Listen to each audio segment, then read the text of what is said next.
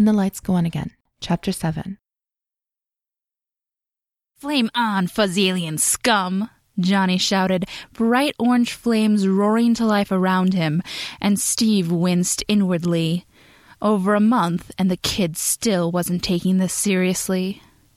From the corner of his eye, he saw one of the Argonians bringing a ray gun to bear on him, and he brought his shield up, covering his face. The plasma bolt splashed harmlessly against the metal.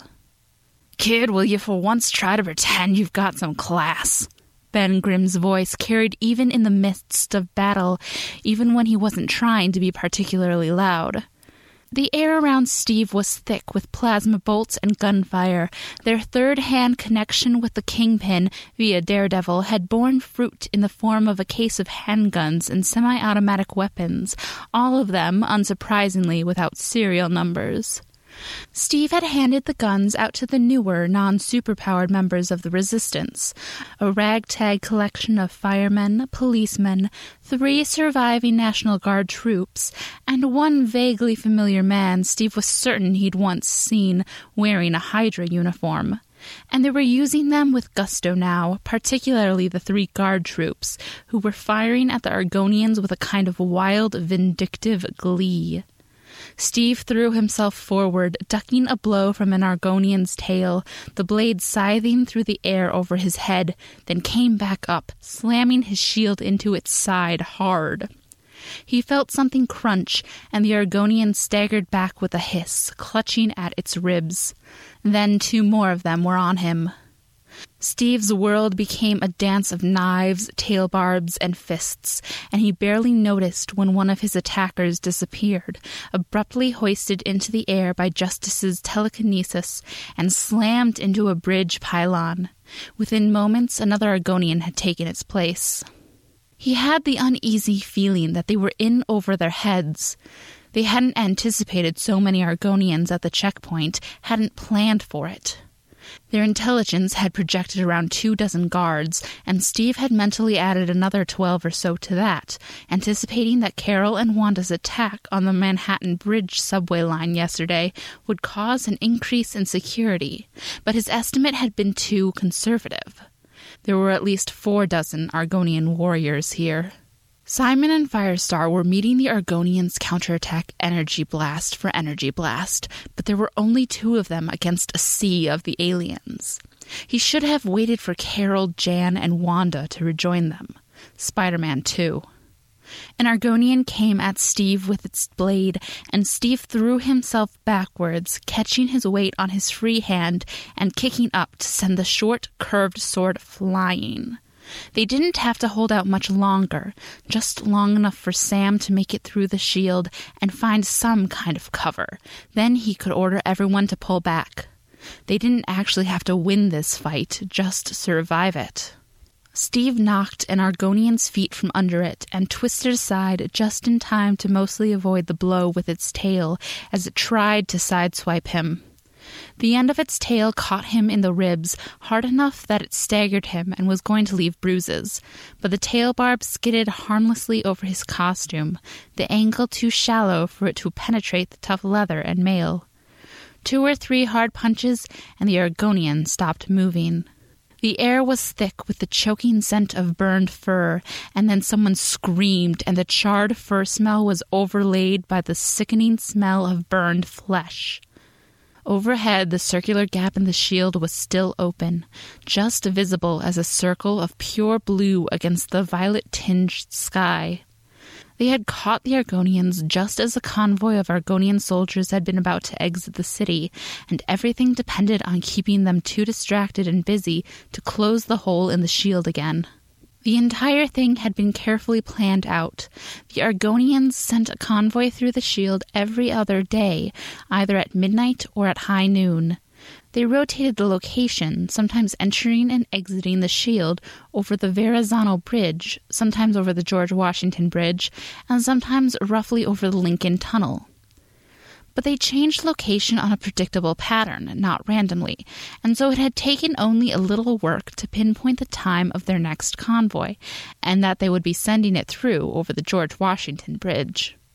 Steve and the others were supposed to distract the Argonians long enough for Sam and Redwing to slip through the opening in the shield unnoticed, whereupon Sam would try to locate any organized resistance that remained outside the shield.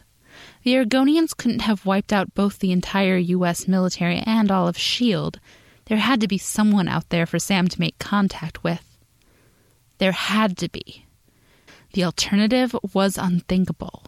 One of the National Guard troops was down, the source of the burned flesh smell. Justice was kneeling by his body, a look of horror on his face. Focus, Avenger! Steve yelled at him, but then an Argonian was shooting at him again, and he didn't see whether Justice actually listened or not. Sam was overhead now, heading for the shield. Firestar, Simon, and Johnny had redoubled their attack. Their role in this was to be distractions, to keep attention away from Sam, and they were giving it their all. One of the ex policemen was kneeling next to Steve in a classic shooter's stance now, gun held in both hands, firing at the Argonians. It was a textbook shooting range technique. Alvarez admitted to Steve before leaving for this mission that he never actually fired his gun at another person before, despite spending seven years on the force. Then had waded into the thick of the Argonians and was laying out all around him with his fists, oblivious to their swords, blades, and stingers. Sam folded his wings and dove for the hole in the shield, a red, white, and silver streak, and then he was through, Redwing a smaller streak beside him. Time to pull back. Steve opened his mouth to say so, and then an Argonian came charging at them, notched sword swinging. He brought his shield up to throw, and then another Argonian was firing at him. He swung his shield around to catch the plasma bolt just in time, the heat from it nearly singeing his eyebrows off and the Argonian with the sword charged past him, twisted away from Steve's kick as fluidly as a cat, and took Alvarez's head off in one clean stroke. The blood went everywhere, spattering all over the ground, the Argonian, and Steve. Alvarez's body crumpled to the ground, and Steve launched himself at the Argonian. They both went down, the Argonian lashing at him with its tail, and Steve grabbed the flailing appendage with the hand that wasn't holding his shield and forced the tail blade back around until it was nearly touching the Argonian's throat. The Argonian beat at him with the hilt of its sword, slamming the weapon into Steve's ribs and shoulders. He ignored it. Fall back! Steve shouted, with what breath he could spare. Sam was through, and they were close to being overwhelmed. They had taken too many casualties already.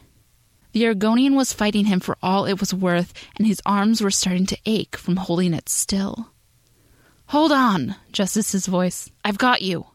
Steve glanced up involuntarily to see two Argonians go sailing through the air, surrounded by the faint purple glow of Justice's telekinesis as they were removed from the fight. Steve didn't see which Argonian fired. He only saw the plasma bolt that caught Justice in the center of the chest. The Argonian underneath him snarled something, but Steve only heard it distantly. Justice hit the ground limply, obviously dead, and somewhere Firestar was screaming. The Argonian writhed and locked one hand around Steve's throat, sword abandoned in favor of the claws that were now digging into his skin. Steve threw all of his weight against the thing's tail, shoving the tail blade into its throat. Hot blood splashed across Steve's face, stinging his eyes, and the Argonian went still. Firestar was still screaming. Steve rose to his knees, wiping the back of his hand across his face to clear away the blood, and then there was a flood of bright light, and the smell of burning was suddenly overpowering. Searing heat hit him like a wall, so intense that his eyes hurt and it was suddenly impossible to breathe. Angie, stop it! Simon was shouting. We have to go. Angela, do you want to kill Cap and the firemen too? The light and heat faded. Steve staggered to his feet, blinking away tears, and grabbed the nearest human, one of the firemen, by the arm, pulling him upright as well. Run, he snapped. The Argonians were blinking their huge black eyes dazedly, temporarily blinded by the intensity of Firestar's blast. This was their chance to get out of here. Carol would have been useful right about now, Steve thought distantly. Simon had his hands full with Firestar, and Johnny couldn't carry any passengers when he flew. When the remnants of his team hit solid ground again, leaving the bridge and the Argonians, just beginning to recover their vision, if the plasma bolts now searing through the air after them were any sign, behind, Ben had one of the policemen draped over his shoulder, bleeding, but conscious, gun still held in the white knuckled grasp. Two of the firemen were leaning on each other, both limping. We can't leave Mark, one of the soldiers protested. You're not supposed to leave. We don't have a choice. Ben interrupted, voice as gentle as a seven foot pile of rock could make it. He wouldn't want you to die trying to bring his body back. But, the soldier protested, he was painfully young, probably barely old enough to drink. Come on. The other guardsman took him by the arm. It's time to split. He turned to Steve. See the rest of you at home base when the Argonian response has died down. Simon, Steve said, go with them. The non superhero resistance members had thrown their support in with the Avengers for this mission and paid for it in blood. The least he could do was send somebody with powers out with them to watch their backs. Simon nodded. He had reverted back to his normal non ionic form, making him a less obvious target, even in his bright red coat. Now he pulled his sunglasses out of his breast pocket and slid them on, completing the transition from Wonder Man to ordinary person. I'll see you around. He hesitated, then. The Falcon got through, Cap. We did what we came here for. It's. The rest isn't your fault. Steve nodded grimly, not sure what his face looked like. Assigning blame didn't make things any easier. The non superheroes, Steve generally thought of people who weren't wearing costumes as civilians, but these men were anything but. Melted away down a side street, Simon bringing up their six, with the injured fireman leaning on his shoulder, and Steve was left alone with Ben, Johnny, and Angela. Let's go home, people, he said, suddenly feeling terribly tired. The walk back to the Waldorf Astoria took over two hours, twice as long as it normally would have, because Steve took them on a long, circuitous route to avoid leading any Argonian pursuit back to their main base. Hank was waiting for them in the hotel room, along with Jan, returned from her part in the train job without a scratch on her. Jan jumped up to her feet when they entered, face alight with curiosity and welcome then stilled, her expression of welcome changing to one of horror. Oh my God, Steve, are you all right? You're covered in blood. Where's Vance? Hank asked. Did the Falcon get through? Angela burst into tears. Steve felt frozen, not sure what he was supposed to do, what he was supposed to say. He. There were casualties. It's. It's not my blood. Frank and Valeria were standing in the doorway to the living room, looking very small and frightened. Valeria began to cry loudly, and Franklin grabbed her hand, scrubbing the back of his other hand across his eyes. Ben and Johnny rushed over to them, each taking a child and carrying them out of the room. The sound of Valeria's wailing receded. Steve stood there, feeling useless, his costume covered in tacky, dried blood, while Angela threw both arms around Jan and buried her face in her shoulder. He wanted to be a hero, she sobbed. He's the one that wanted to join your stupid team in the first place. I. Steve started. Steve, Jan said, I've got this. Hank, take Steve and make him go clean up. Hank nodded at the doorway to the master bedroom, and Steve obediently followed him through it and into the cavernous bathroom beyond it. Jan was right, he thought, as he caught a glimpse of himself in the massive vanity mirror. He was covered in blood.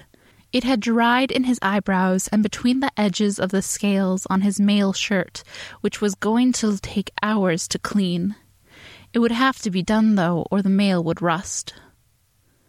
Steve pulled the cowl back, the blood soaked leather peeling reluctantly away from his skin, only to discover that he had blood in his hair as well, from where it had seeped under the edges of the mask.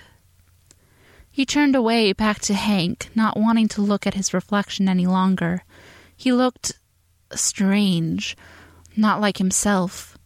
If the face that had looked back at him from the mirror had been a soldier under his command, he would have given the guy three days of leave and sent him back behind their lines to the rear to rest before he cracked. So, Hank said awkwardly, his voice abruptly shattering the silence. You just saw a kid you felt responsible for get killed right in front of you. And I'm really hoping that's not his blood you've got all over your face. If I leave you in here, I'm not going to come back to find you huddled in the corner of the shower having some kind of flashback or breakdown, am I? Steve just looked at him. No, he finally said, when Hank kept staring at him, unnervingly silent. He didn't have the luxury of falling apart right now, and he had kept himself together through worse. It was far from the first time he'd killed someone, even in hand to hand combat, and far from the first time he'd seen someone he was fighting beside die. He had hated it then, and he hated it now, but there were no other options, and crying about it would do no one any good.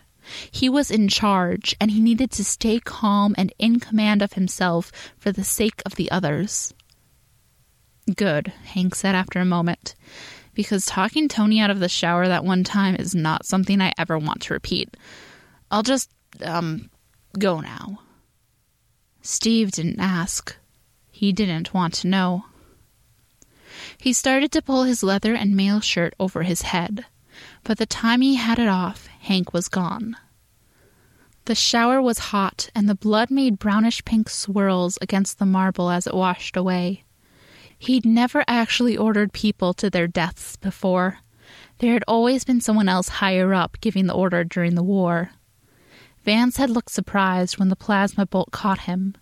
He truly hadn't thought that he could get hit, could die. Spider Man and Johnny were kids too, but they had been superheroes as long or longer than Steve. Vance had still been a rookie, inexperienced. Someone had left clean clothes out for him while he was in the shower, and Steve put them on gratefully. There were no shoes or socks, though, so he left the bathroom barefoot, his boots in one hand. Angela was still crying on Jan's shoulder, the two of them sitting on the couch in the parlor, and Hank was nowhere to be seen. Carol and Wanda weren't back yet. Debriefing Jan was out of the question at the moment, and he wasn't about to take Johnny and Ben away from the children right now. It had been days since he'd written a letter to Tony. He'd been too busy planning the bridge assault and coordinating things with the new resistance members. He suddenly found himself assailed with an intense longing to hear Tony's voice, to have Tony talk to him and put a hand on his shoulder and tell him it wasn't his fault in a way that he actually believed. Somehow, Tony could always do that.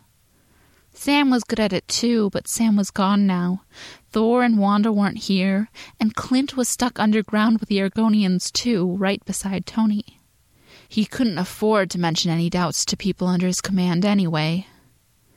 But he could tell them to Tony. And maybe, if Jan could get a letter to him soon, he might even get lucky and get a response back quickly this time. Tony's letters were too few, too infrequent, and always far, far too short. Steve had never expected to find himself missing him so much, but then he had never been so completely cut off from him before either. Even when Tony had been on the other side of the country, there had always been phone calls, visits, Avengers missions. The only time Steve had truly gone months without seeing him before was when Tony had been drinking and had dropped off the radar for weeks and then hidden from the rest of the Avengers for months afterward. He missed Tony's smile and the way he talked with his hands when he was explaining some complex engineering issue Steve only barely understood, but which Tony was discussing with him as if he were a fellow professional anyway. If he closed his eyes, he could almost see Tony's hands, long fingers covered in tiny white scars from years of working with metal could see the sharply cut cheekbones, the almost ridiculously long eyelashes, the blue eyes that were so startlingly pale against the rest of his coloring, the strong, lean lines of his body, all long limbs and unexpectedly well defined muscle. Tony had been his friend and teammate for years, for reasons that had nothing to do with his physical attractiveness, but Steve was honest enough to admit to himself that he had always enjoyed looking. Right now, though, he'd settle for just the chance to hear Tony's voice over the radio, to be able to talk to him directly, instead of relying on the stunted and delayed communication that was all letters allowed him. I've been telling myself that the risks and losses were worth it in order to get word out to S.H.I.E.L.D., and whatever may remain of the American government, he found himself writing some minutes later. But I can't shake the fear that maybe there's no one out there. Maybe they really have conquered everything, and I've sent Sam out to face them all with only Redwing for backup, all for nothing. The attack on Penn Station had gone almost perfectly, the attack on the train better than he had expected. Had he gotten overconfident? Allowed them to go into this without enough preparation? Half the people who'd been out there today had had next to no experience with this kind of situation. He should have tried to get some of the infantrymen from Fort Hamilton to come across the river and help. I don't know what to say to Firestar. An apology would be meaningless. Justice made his own choices, and to apologize for leading him to his death would demean that. Justice had gone out there as an avenger, as a soldier. They all knew the risks involved, and he had chosen to take them. Maybe he hadn't really believed that it might happen to him, but he had still made the choice. But I still feel responsible. How many more kids am I going to watch die, Tony? If you were here, you would tell me to stop brooding and that it wasn't my fault, which would be the height of hypocrisy, by the way, since you always try to shoulder the blame for everything. I wish you were here to talk me out of this stupid funk or spar with me to distract me from it. It's harder than I thought it would be, doing this without you. It was your theories on the way the Argonians' shield functioned that let us come up with the plan in the first place, you know. It never occurred to any of us that opening up a gap in the shield was even possible. We had been assuming the ships phased through the shield somehow, and that the only way in and out was to be in physical contact with an Argonian vessel. When this is over, remind me to buy you dinner. Steve. Tony crumpled Steve's letter into a loose ball and, making sure his body shielded from the sight of the rest of the room, turned on the tiny welding torch he'd been given for performing maintenance work on Argonian ship engines and held it under the paper, until it had been reduced to a small pile of ash. As Steve said, he wasn't taking any chances. He had held out for three months in Afghanistan, just over two months in Argonian hands, and he had already built them a nuclear missile. Granted, they didn't yet have the nuclear material to make the missile operational, but that's what the team of kidnapped physicists at their second lab location was for. One of them was probably completing the work Tony had begun right now, hoping all the while that no one on the engineering and systems side of things had cracked the missile's guidance system. Now they had him repairing their machinery and cannibalizing the cold fusion power cores from damaged plasma guns to build new ones. Things he had refused to do under torture once upon a time. And now he was doing them just because Ismud asked him to, like a good little collaborator.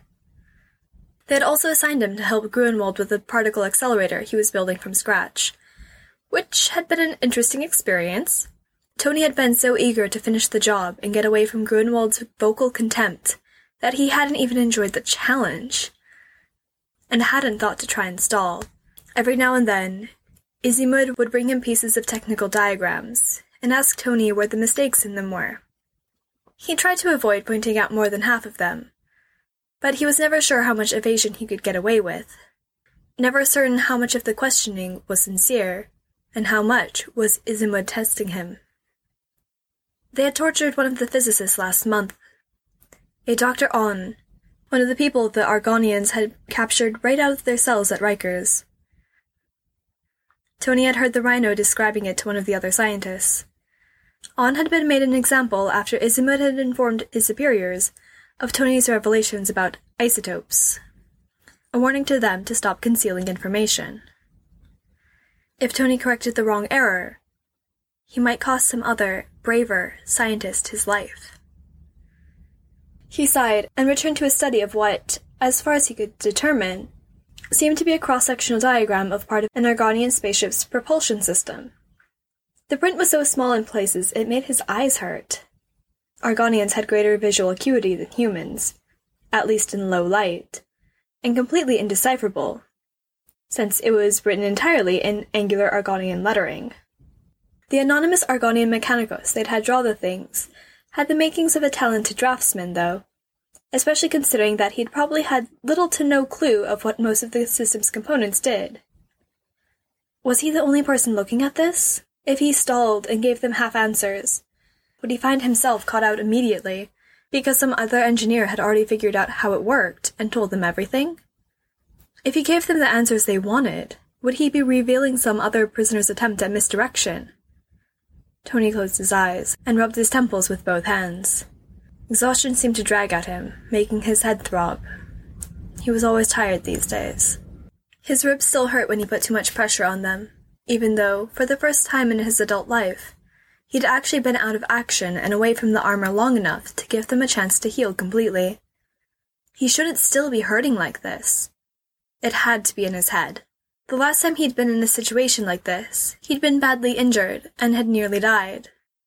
He probably ought to be grateful that he wasn't having phantom chest pains. Or could he just be tired because of the looming presence of guards made it impossible to sleep? Hey Barton, what's the matter with you? Did you draw the short straw and pull guard duty in the physicist's dungeon? You know everyone there has the flu, right? That's not funny, Schultz.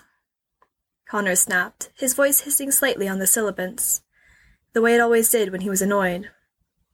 They don't have the flu, they're dying.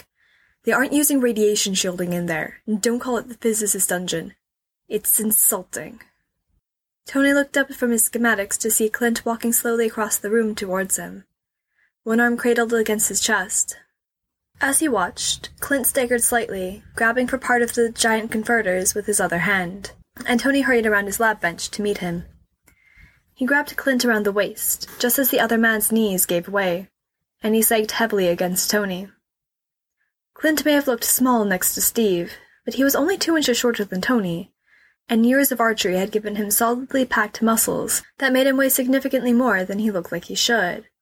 Half dragging, half carrying him the remaining distance to Tony's cot took real physical effort. He meant to ease Clint down gently onto the cot, but Clint chose that moment to come to again, and his attempts to help him in this process caused Tony to lose his grip on him, so that he half fell onto the bed. All the while, Tony was performing a kind of quietly frantic survey of him, looking for blood, bruises, or any obvious injury. The only one he could find was a long, angry looking scratch down Clint's left arm, where something had torn through the sleeve of his uniform tunic. Was something wrong with him? Was he sick? Hurt? What happened? He demanded, he took hold of Clint's scratched arm, trying to get a closer look at it, and Clint flinched and pulled away. Hurts, he mumbled. Alien bitch hit me. On the head? Tony asked. Clint's pupils were dilated, making his eyes look weirdly dark, and his skin was flushed. His arm, when Tony reached for it again, was hot to the touch. With her tail, Clint said, closing his eyes and looking sick. I don't feel so good. Tony stared at Clint's scratched arm, the long red line of the injury already visibly swollen, and thought of the black scorpion like barbs that grew from the ends of female Argonians' tails. Some kind of venom, he thought, and felt a little sick himself. Wait. You mean they actually have people working with unshielded radioactive material in there? Schultz's voice rose notably in volume and pitch as he spoke. Tony wanted to turn around and snarl at the man to shut up and stop distracting him. But that would have only drawn more attention to himself and Clint. Radioactive material? Clint's eyes snapped open. I don't have radiation poisoning from a stupid missile, do I? Oh god, you give me radiation poisoning. He sounded as if he were on the verge of hysteria, and Tony, looking at his flushed face, and the beads of sweat forming along his hairline, felt hopelessly out of his depth. Clint, he said, as calmly as he could manage, you do not have radiation poisoning. Where was Hank when you needed him? Who knew if the Argonian tail barbed venom even had an antidote? Or what kind of effects it had on the human body?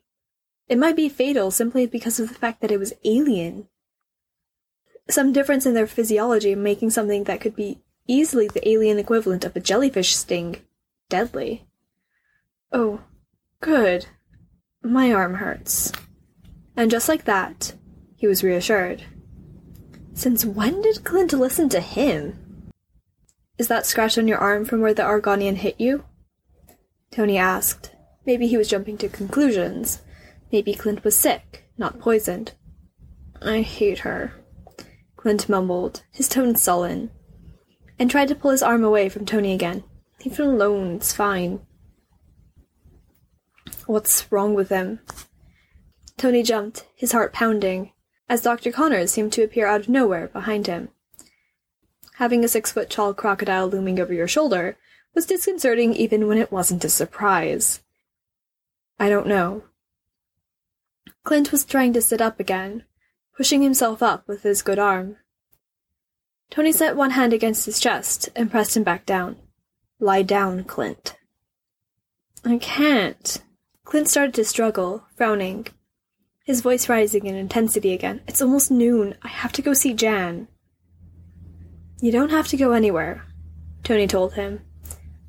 Shut up, Clint, he begged silently. Of all the ways to get caught. Lie down. She'll worry if I'm late, and we need to give Cap your. Clint, Tony snapped. Lie down and be quiet. Surprisingly, Clint complied. There were hectic spots of red on his cheeks, and he was trembling slightly. Perhaps I can help. Is he sick? Poisoned? Does he know what caused this? Tony turned sharply, looking at Connor's scaly green face.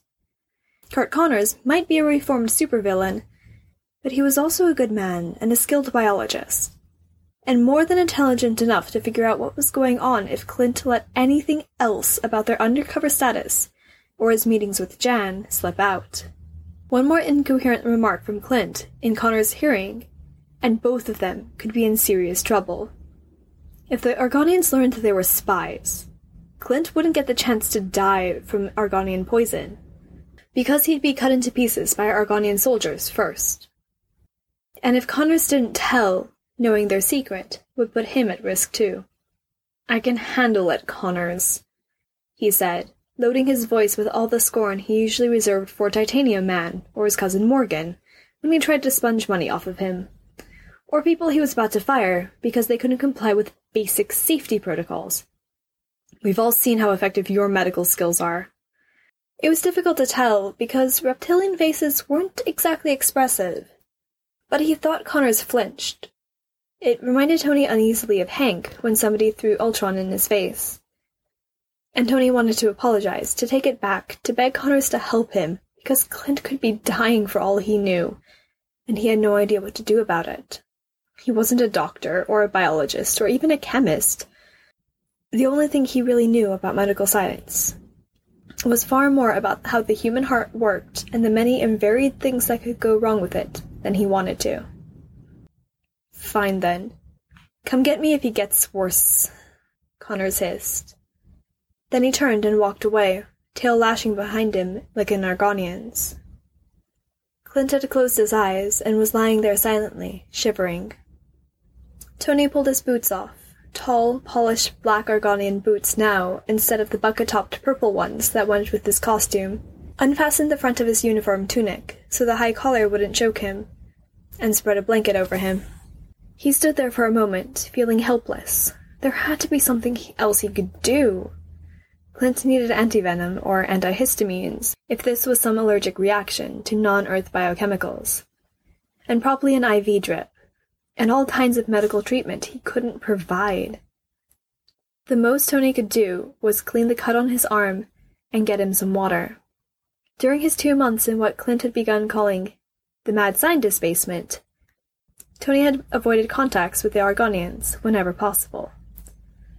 His stomach felt hollow as he approached the pair of Argonian mechanicos, standing near the barrier separating the human scientist area of the big man-made cavern, from the banks of modern converters where the power core was located. If you walked too close to the power core, he knew. The guards, always Argonian for something this sensitive, would return you to your assigned area by physical force.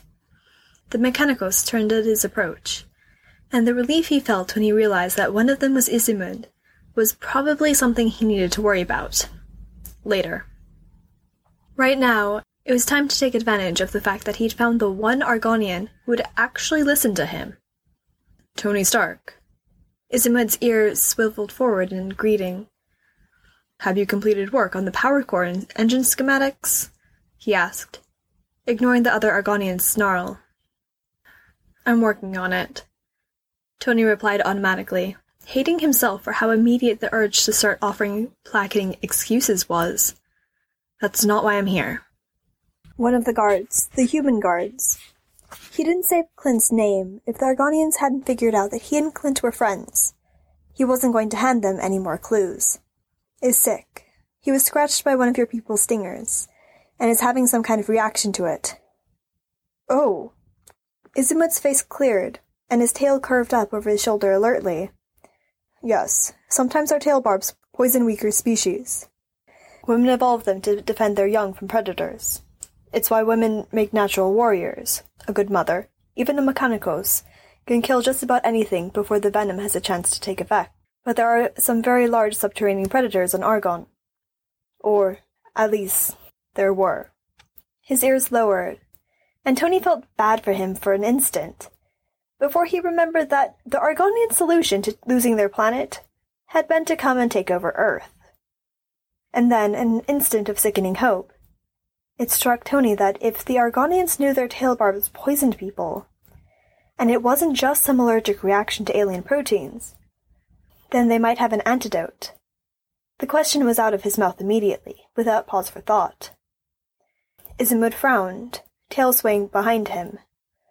There's no need. Argonians are immune to it. Then he hesitated, one ear flicking backwards. That might be an oversight. But it is generally non-lethal. He told Tony, sounding for all the world as if he were actually trying to reassure him. At least in larger, stronger species. I'm sure your species is sturdy enough to withstand it, especially a warrior. Did you say it was a guard? Tony drew in a deep breath, and fought down the desire to say something that would have been inappropriate, not to mention dangerous considering the circumstances. I need medical supplies to clean the injury, and water. They will be brought to you. You should return to your workstation, before our Captain Mummy notices your absence. She is short-tempered today. When isn't she? Tony thought, rubbing at the still healing scar on his cheekbone. But he knew better than to say it, even to Isimud, who clearly didn't like her either. Clint's condition hadn't changed. He was semi-conscious, still shivering and sweating and had rolled onto his uninjured side, and curled himself into a pathetic little ball. The blanket clutched tight around him. To Tony's surprise, Isimud brought him an Argonian first aid kit himself, only minutes later, and stayed long enough to explain what each item inside did. Then he asked one or two new questions about the schematics, and left again. Once he had gone, Tony cut Clint's sleeve off with a small pair of wire cutters and began swabbing the now raised and swollen patch with the Argonian equivalent of an alcohol pad. The first aid kit was little enough, but he felt pathetically grateful for it.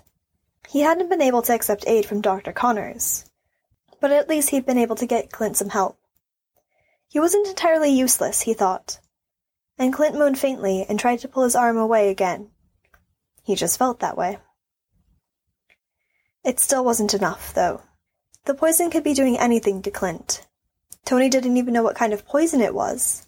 It might be shutting down his brain or heart or lungs, attacking his central nervous system, necrotizing the flesh of his arm, or any number of things that he didn't know enough about poisons to think about. There was the sound of heavy footsteps, and Tony glanced over incuriously to see the rhino heading his way, probably bringing Doc Ock or Schultz, who had to be some kind of supervillain though Tony couldn't place his face or name, their lunch. Only, instead of stopping by Doc Ock's workstation, or pausing to chat with Schultz. The rhino kept walking until he was standing right there in front of Tony's workbench, looming over him. Herman said you have a radiation detector, he announced. His voice was deep and slightly rough, and he had the remnants of a Russian accent, just discernible under a thick nasal layer of New Jersey. You could call it that, yes. Tony hedged, wishing with all his heart that the rhino would just go away and leave him alone. He didn't have time for supervillains trying to gang up on him and steal his lab equipment now, or whatever this was about. I want you to use it to check me out. I've been taking Dr. On his dinner and. He shook his head. The three foot horn sprouting from it suddenly looked massive and wickedly sharp. You'll check me out with it, or I'll flatten your lab for you. He glanced over at Clint, where he laid huddled on Tony's cot. Is he sick? Never mind him. Tony gave the rhino his most charming smile. There was about half an hour until noon, when Jan would hopefully be coming to meet Clint in the main concourse. The first aid kit had little vials in it for taking blood samples. If he could get one to Jan, she could take it to Hank, and he could make Clint an antidote. If Clint were still alive by then. I'll check you over with it, but only if you do something for me. I've been down here for weeks. I haven't seen the sun in ages. Get me upstairs for twenty minutes or so. Just long enough to walk around and look out the windows. I'll scan you for contamination when we come back down.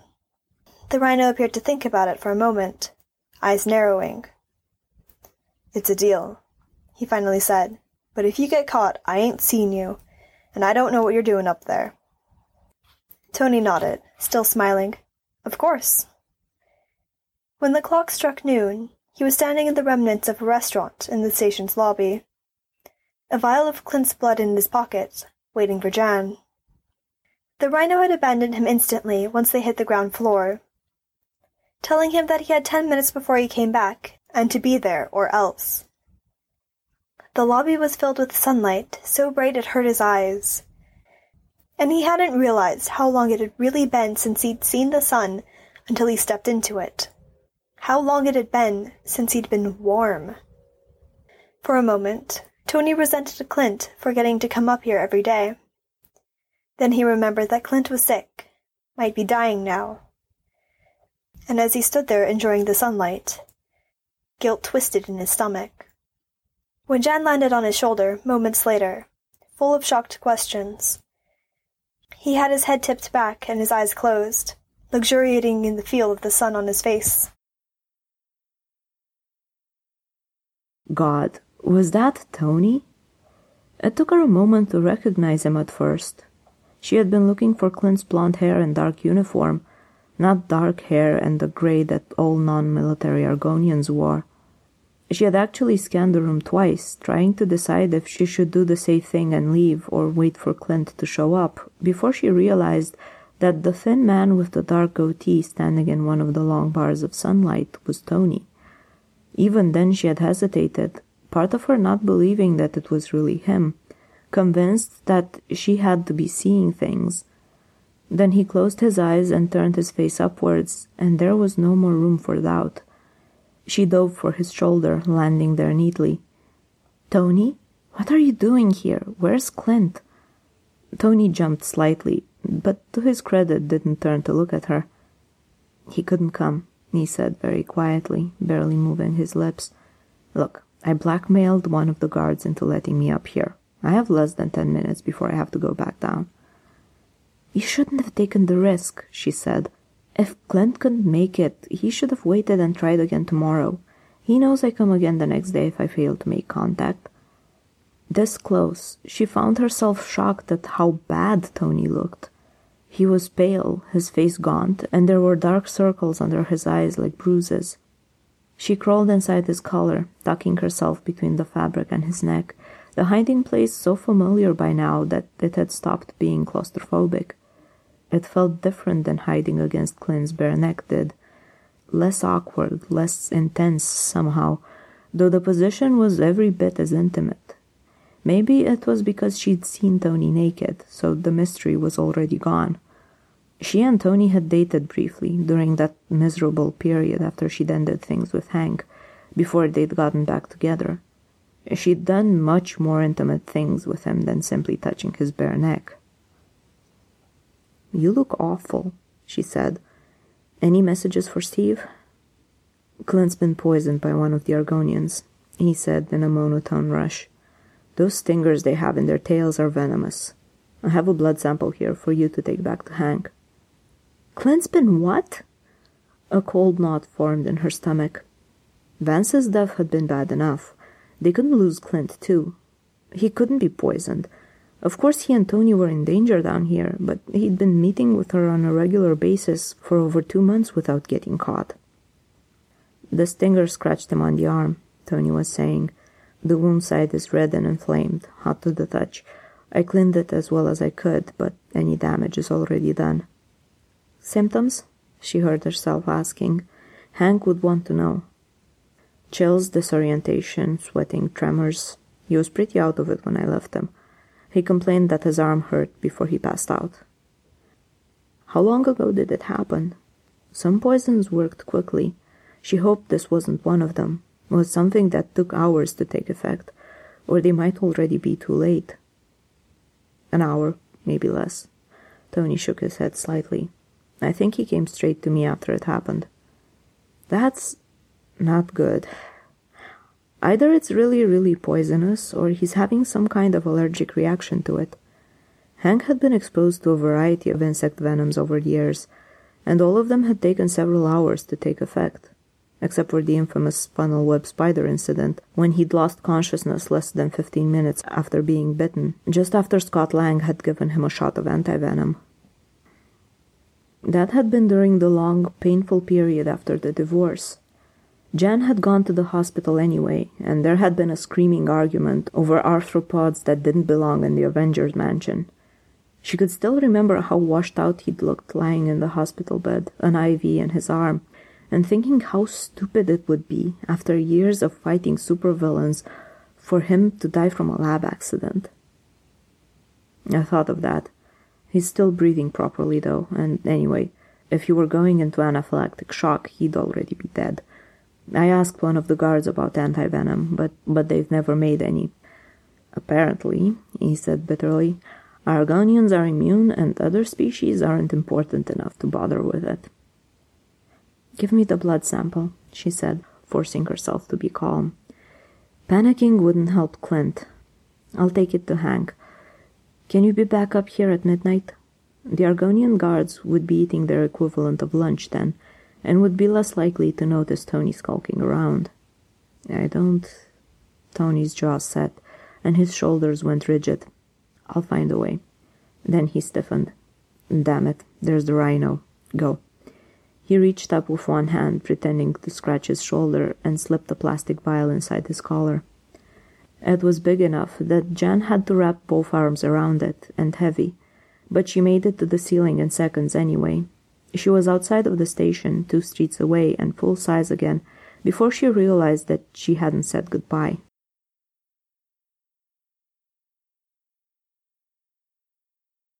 Chapter 8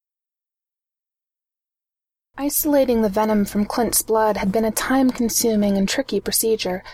Only a very small amount of the toxin was present in the sample, and at least half of what Hank knew thus far had come from analyzing the effects it had had on Clint's blood chemistry, rather than the toxin itself. Like most Earth-based biotoxins, it was a combination of protein enzymes, and probably functioned predominantly as neurotoxin when used on life forms from the Argonians' homeworld, with some addition of mild necrotoxin effect. In Clint's case, however, judging by the histamine levels in his blood, it had also provided a mild allergic reaction. They were just lucky Clint wasn't allergic to bee stings, or he would probably have gone into anaphylactic shock immediately. So what is it? And what's it going to do to him? Steve demanded. And can you make an antidote? It's technically called an antivenom, and yes, I can. It was going to take days, possibly as long as a week or more, especially given that he had no direct sample of the venom to derive an antivenom from, and no test subjects. But given enough time, Hank knew he could do it. Time, however, was not something they had on their side in these circumstances. It won't do us any good, though. Even if I could have it ready in an hour, it would be too late at this point for it to do any good. It's been too long since he was stung. Steve stared at him blankly. Not, Hank guessed, because he actually didn't understand, but because he didn't want to understand. Steve was very good at denial when he wanted to be, and he liked problems to have simple, effective solutions, preferably ones that involved hitting people. He knew that it wasn't an entirely fair assessment, but Hank hadn't had the opportunity to hit anything, and he was starting to feel more than a little bitter about it. The worst part was that he had actually felt a moment of exhilarated relief when Jan had come bursting into the hotel suite, shouting that Clint had been poisoned with some alien substance, because it meant that here, finally, was a chance for him to be useful, a challenge to keep him from going slowly crazy with boredom. Clint was probably in agony. Hank's analysis had also turned up traces of serotonin in the venom, which meant that the injury itself would be extremely painful, and he was pleased to have something important to do. There were times when Hank didn't like himself very much. Antivenom has to be administered within a specific time frame, usually a very short time frame. Simon, leaning against the wall behind Steve, made a noise that sounded like someone attempting to muffle the words funnel web spider behind a cough and not succeeding. Like a funnel web spider. Exactly. Though given that Clint was still alive when Tony took the blood sample from him, the window of opportunity is probably longer than forty minutes. Still alive? Jan, who had been flying in nervous and slightly distracting circles around the room, froze, hovering in midair. It's not going to kill him, is it? Steve's jaw tightened, and his shoulders went stiff. No, Hank said patiently. It's not going to kill him.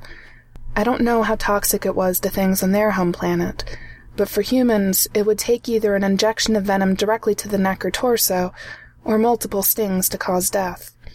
Since Clint just got a scratch on the arm, it'll just make him miserable for a while. Jan landed on the makeshift lab table, visibly relieved, and Steve visibly relaxed. How miserable? he asked, frowning. Fever, chills, headache, muscle tremors. It's kind of like a combination of extra nasty stingray venom and something else I haven't identified yet, composed of several different enzymes, including something I've named Argo serotonin.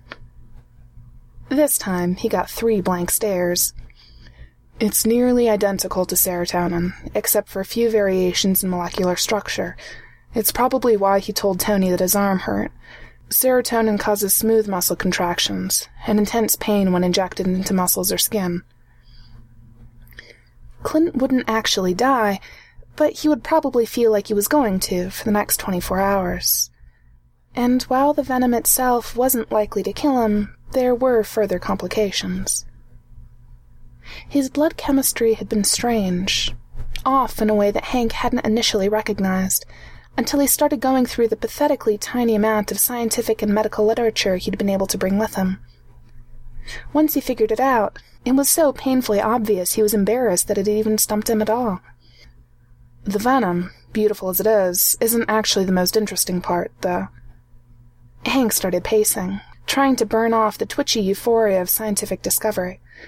Clint's blood chemistry is. Did you actually just describe alien poison as beautiful? Simon interrupted, face wry beneath his sunglasses. Shut up. Tony may have gone practically orgasmic over the cold fusion, but this is my field. Something's wrong with Clint's blood? Jan's voice was still tight with anxiety. She was pacing too, now, following Hank up and down the length of the lab table. I didn't realize it at first, because I was looking for foreign substances, but he has both electrolyte imbalances and significantly reduced levels of L-ascorbitate, and I'd need to test tissue samples to be certain, but... Which means what, Hank? Steve interrupted. In addition to being poisoned, Clint has a sodium deficiency, and if his blood plasma levels of L-ascorbitate reflect a long-term trend, instead of just not eating anything with vitamin C in it yesterday, a vitamin C deficiency too. You mean because of the poison? Jan had stopped pacing and was looking up at him, her head cocked slightly to one side. That's not normal, is it? It wasn't really a question. No, Hank agreed. Unless he was sweating absolute buckets, there's no way the poison could give him a sodium deficiency in 20 minutes. You said the Argonians are feeding them the same thing every day, right? Jan nodded. Clint's been whining about how bland and monotonous the food is for weeks. Well, whatever it is, it doesn't have any salt or any vitamin C in it. Simon shrugged, straightening from his slouch against the wall. And aside from being good for Clint and Tony's blood pressure, this means what? Before Hank could tell Simon how stupid he was, Steve had answered the question for him. Scurvy, he said flatly. If we leave them in there too long, they're going to get scurvy. Hank nodded. Exactly. Bleeding gums, injuries that won't heal, wounds reopening, separation of knitted bone fractures.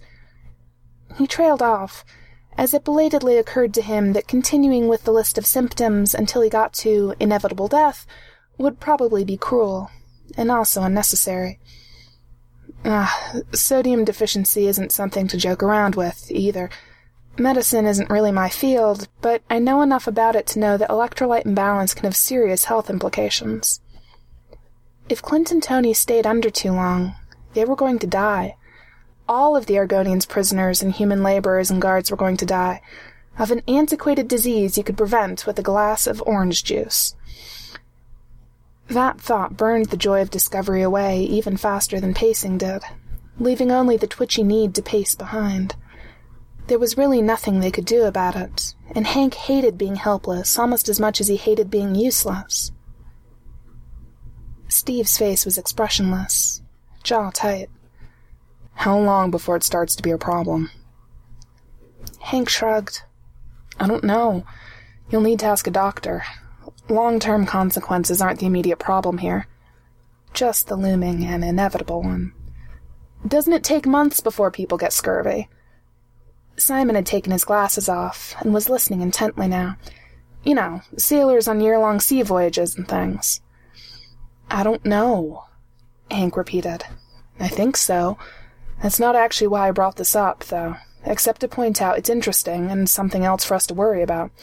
The real problem is the electrolyte imbalance. If this poison causes vomiting, or high fever, or anything else that causes dehydration and loss of electrolytes, Clint's in real trouble. It was ironic, really. If Clint died, it wouldn't be from the Argonians' poison, but the food they were giving him. Maybe it was intentional? Some plan to make prisoners easier to control by keeping them weak? Except why make the guards and laborers sick, too? It was a waste of resources to deliberately malnourish your labor force. And that was all immaterial right now, compared with the immediate risk of Clint dying because his body chemistry was so out of balance that his cells couldn't function properly anymore. I thought you said the poison wasn't going to kill him.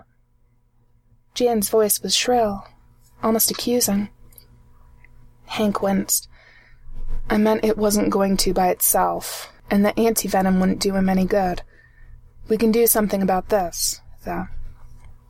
Not long term, not enough, but something. We need to tell Tony about this, Steve said. He needs to know. Maybe he'll be able to think of a solution. It's funny you should say solution. Hank found himself smiling a little, in spite of the circumstances. If we can get salt and sugar into them, Tony can mix it up in water and give it to him to drink. That's basically what IV fluid is. Right. We'll do that. Steve turned to Simon. Carol and Wanda should be back now for debriefing, and Ben wants you with him and Johnny when they raid that supply convoy. Simon nodded and put his sunglasses back on. It might have been nice to know that sooner. He originally wanted Carol, but since she and Wanda were gone longer than we expected, I'm not complaining, just pointing it out.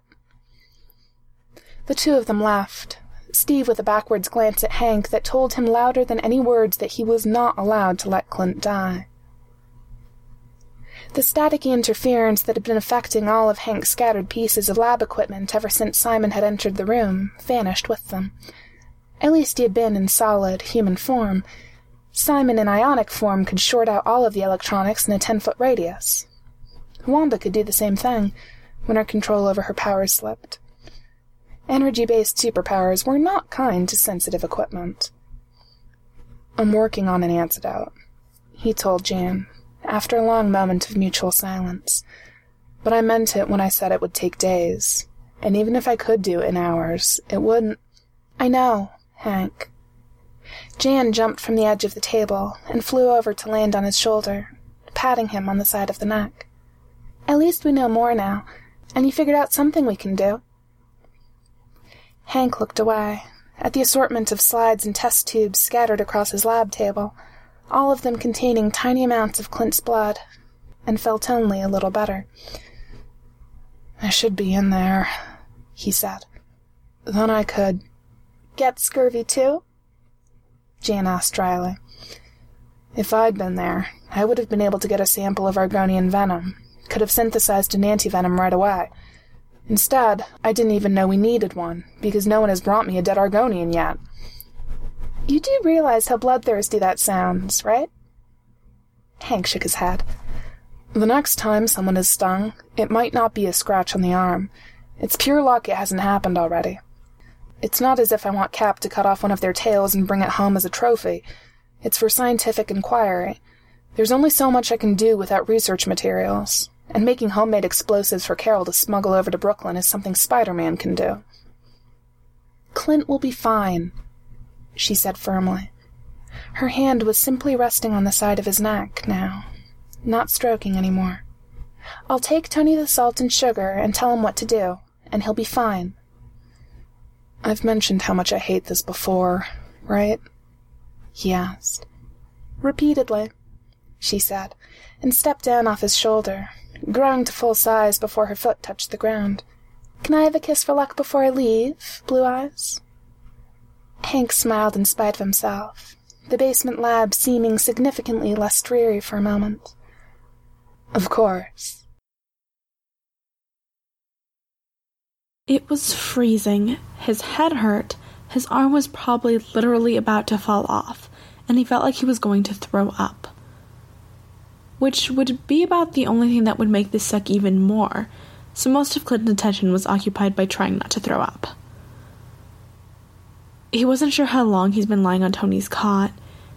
He didn't remember getting there, just stumbling down to the mad scientist's basement with his arm burning with such excruciating pain that he could barely move, knowing that Tony was the only one down here he could trust enough to help him.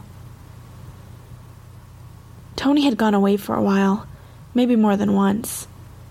Clint wasn't sure, because everything since Arch Captain Mamatu had bitch slapped him with her tail was kind of smeared together. On the occasions when he came out of his pain filled haze enough to think about something other than the throbbing misery in his arm and how hard it was to breathe, he mostly concentrated on how much he hated her. It gave him something to focus on. Clint closed his eyes for a second, trying to block out the glaringly bright light that was only making his head hurt worse, and he must have lost some time, because suddenly Tony was there, trying to make him sit up and drink something. Drinking was bad, Clint decided. He would probably just throw it back up, and then he'd feel even worse, if that was possible. Clint tried to push Tony's hands away with his good hand, his fingers numb and clumsy. It didn't do any good. Clint, you have to drink this, Tony was saying quietly. You're sick. You need to drink or you'll get dehydrated. I know I'm sick, you condescending bastard, Clint thought, but when he tried to tell Tony, all that came out was a moan. He curled up into an even tighter ball, pulling the blanket over his head and trying to pretend Tony wasn't there. The blanket was pulled away, and light assaulted Clint's eyes again, stabbing directly into his brain. Tony leaned over Clint, mercifully blocking out most of the light, and said, in just audible tones, Drink the nice water, Clint. It's an order. From Cap. He can't tell me what to do, Clint mumbled, He's not here. But when Tony held the edge of the cup against his mouth, he found himself drinking anyway. Tony was a lying bastard. It wasn't water. It was lukewarm and salty sweet and disgusting. But by the time Clint realized that, he had already involuntarily swallowed several mouthfuls of it. He spat the last mouthful back into the cup as the taste hit him, and turned his face away so Tony couldn't force it on him again. This is disgusting. I know, Tony said. It was also, Clint realized belatedly, as he swallowed hard to try and rid his mouth of the residual taste and not throw up. Salty. Suddenly, he wanted Tony's foul tasting water desperately, and never mind how gross it was. He opened his eyes again and tried to reach for the cup, which Tony had moved away from his face. Is there any more? Just a little, but drink it slowly or you'll make yourself sick. Already sick, Clint pointed out. That would be the electrolyte imbalance. Clint, busy draining the remainder of the salty goodness from the cup, settled for simply giving Tony a confused look. I'll tell you later. Tony patted him awkwardly on his good shoulder. Go to sleep. I can't, Clint forced out, through suddenly chattering teeth, as another wave of shakes hit him. My arm hurts and my head hurts, and I can't stop shaking. You have no idea how much this sucks. Actually, his whole body hurt, all his joints and muscles a dull counterpoint to the crushing headache and stabbing pain in his arm. Tony raised his eyebrows. Are you hallucinating? he asked. He didn't think he was.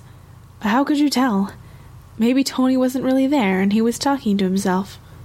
Maybe he'd been poisoned by some supervillain and was actually in a nice hospital somewhere, and none of this alien invasion stuff was real. His head hurt too much to try and think about that kind of thing, he decided. Plus, a hospital would have had painkillers. No, he said finally. Then I've experienced worse suck, Tony said dryly. Clint could almost hear the little quote marks around the word suck. Go to sleep, Clint. That was your own fault, Clint stuttered, still shaking fine tremors that seemed to make every muscle in his body twitch, keeping him awake when he just wanted to sleep. Doesn't count. He was pretty sure Tony actually smiled for a second, which was weird because Clint had just insulted him. It always is, he said, but this isn't your fault. He hesitated. How bad is it? Do you want me to get Dr. Connors? Can't trust him. Clint closed his eyes again and concentrated on breathing, everything around him fading out again. The Arch captain wants these back by tomorrow. That was an Argonian voice. Clint recognized the slight lisp caused by their fangs. He instinctively held still, keeping his eyes closed and pretending to be asleep. Maybe if the Argonian thought he was just snapping here or something, it wouldn't realize he was sick. Sick humans weren't useful. Clint didn't want to know what happened to useless humans. They might fire him and kick him out of their native auxiliary, and then Tony would be abandoned down here. Or maybe they'd just shoot him. That's not very much time, Tony was protesting. You've got me working on three other projects. It will take all night just to. You can drop all the other projects until you're done with this. The Arch Captain thinks you're stalling. Why would she think that? They're written Argonian. Like I said, it will take me all night just to figure out what it is, never mind how to fix it. You're sure you just can't take me to whatever it is and let me have a look at it in person? So I can rig it to explode? Clint filled in mentally. I work better hands on. No non Argonian personnel are permitted on our ships. God, he was thirsty. Clint licked his lips. Then caught himself and froze again, hoping the Argonian hadn't noticed. His head still hurt, and he was still cold, but not as bad as the alternating suffocating heat and bone deep cold of before. And his arm didn't hurt quite as much. It felt sore, swollen, and he was pretty sure it would be agony to try and move it, but at least it was no longer excruciatingly painful as long as he kept it still.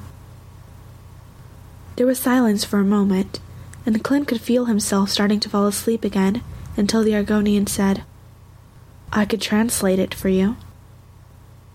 That's. I. You must be busy. Tony sounded kind of strangled. I wouldn't want to.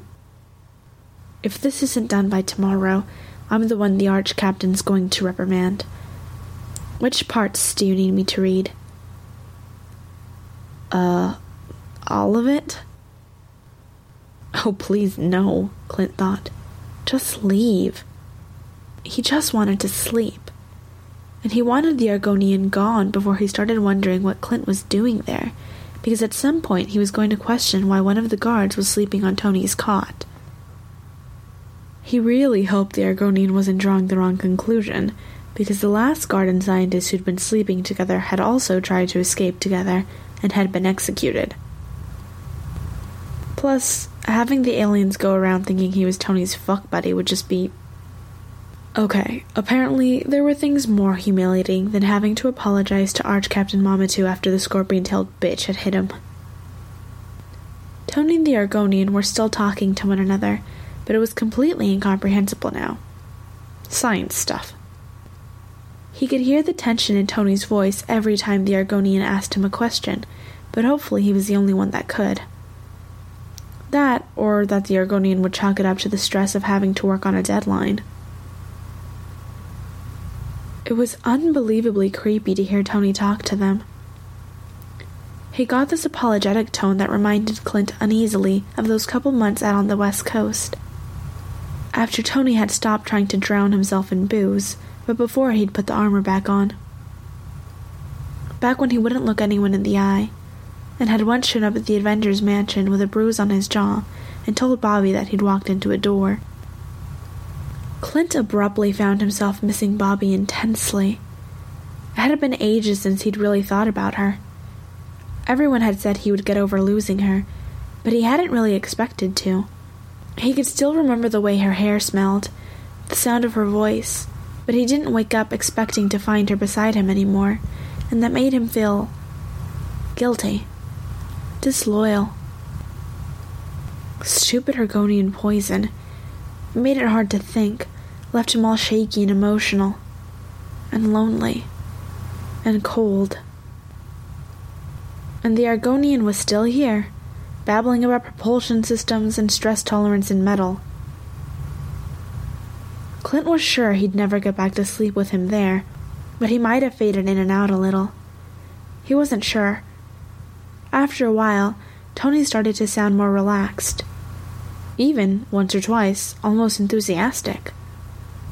He always did love talking about machines. The next thing Clint knew, Tony was shaking him and lifting him upright to make him drink more water. Normal water this time. He might have regretted the absence of salt if it didn't taste so much better. After he'd finished, Tony put the cup away again. Thanks, Clint said, patting clumsily at Tony's arm. He was lucky there was someone here to look out for him, or he'd have been completely screwed. I told you he wouldn't die, the Argonian said. Isimud. His name was Isimud, Clint remembered suddenly. Then, oddly hesitant, the two of you are friends? Yes, Tony said, voice so uncertain it was practically a question. It was nice to know how highly his friendship was apparently valued. But you are a scientist, and he is a warrior. Oh, this was about their stupid caste system. So? Clint asked, at the same time that Tony said, My closest friend is. He broke off, thank God, before he could finish with something like, It's Captain America, who we're spying on you for. Yeah, Tony resumed after a moment. I don't know why they put up with me either. Perhaps you have skills that are useful to them. One of Isimud's ears twitched, like being able to teach them something. Useful people are more highly valued. Okay, that wasn't a creepy philosophy at all. Maybe he should have stuck to pretending to be asleep. I'll be fine by tomorrow, Clint declared firmly. I'm sure you will, Tony told him absently. Isimud had his ears fully erect now, like a cat that had just seen something interesting. Science is valuable, he said slowly. Being able to communicate with your slaves is valuable. Not as valuable as honorable combat, but. Tony shrugged. It depends on how you define value, he said, in tones that clearly conveyed, I disagree with you, but I am afraid to say so. I used to make weapons. If you measure value in terms of dead bodies, I've probably killed more people than every Argonian warrior in this complex put together. That was a clear exaggeration. Tony might have designed a lot of weapons, and his company had probably built tens of thousands of them. But deciding that he was personally responsible for everything that was ever done with said weapons was a level of control freak behavior that, to use one of Beast's favorite words, bordered on pathological. It wasn't surprising, though, given how much trouble Tony's seriously unhealthy ideas of what constituted personal responsibility had caused everyone in the past. Isimud blinked his massive black eyes. I hadn't thought of it like that. Clint heard the sound of Argonian boot heels on concrete just as Tony and Isimud both stiffened. Tony dropped his gaze to the floor, going still, and a voice snarled something in Argonian. Isimud responded with something placating and submissive, also in Argonian.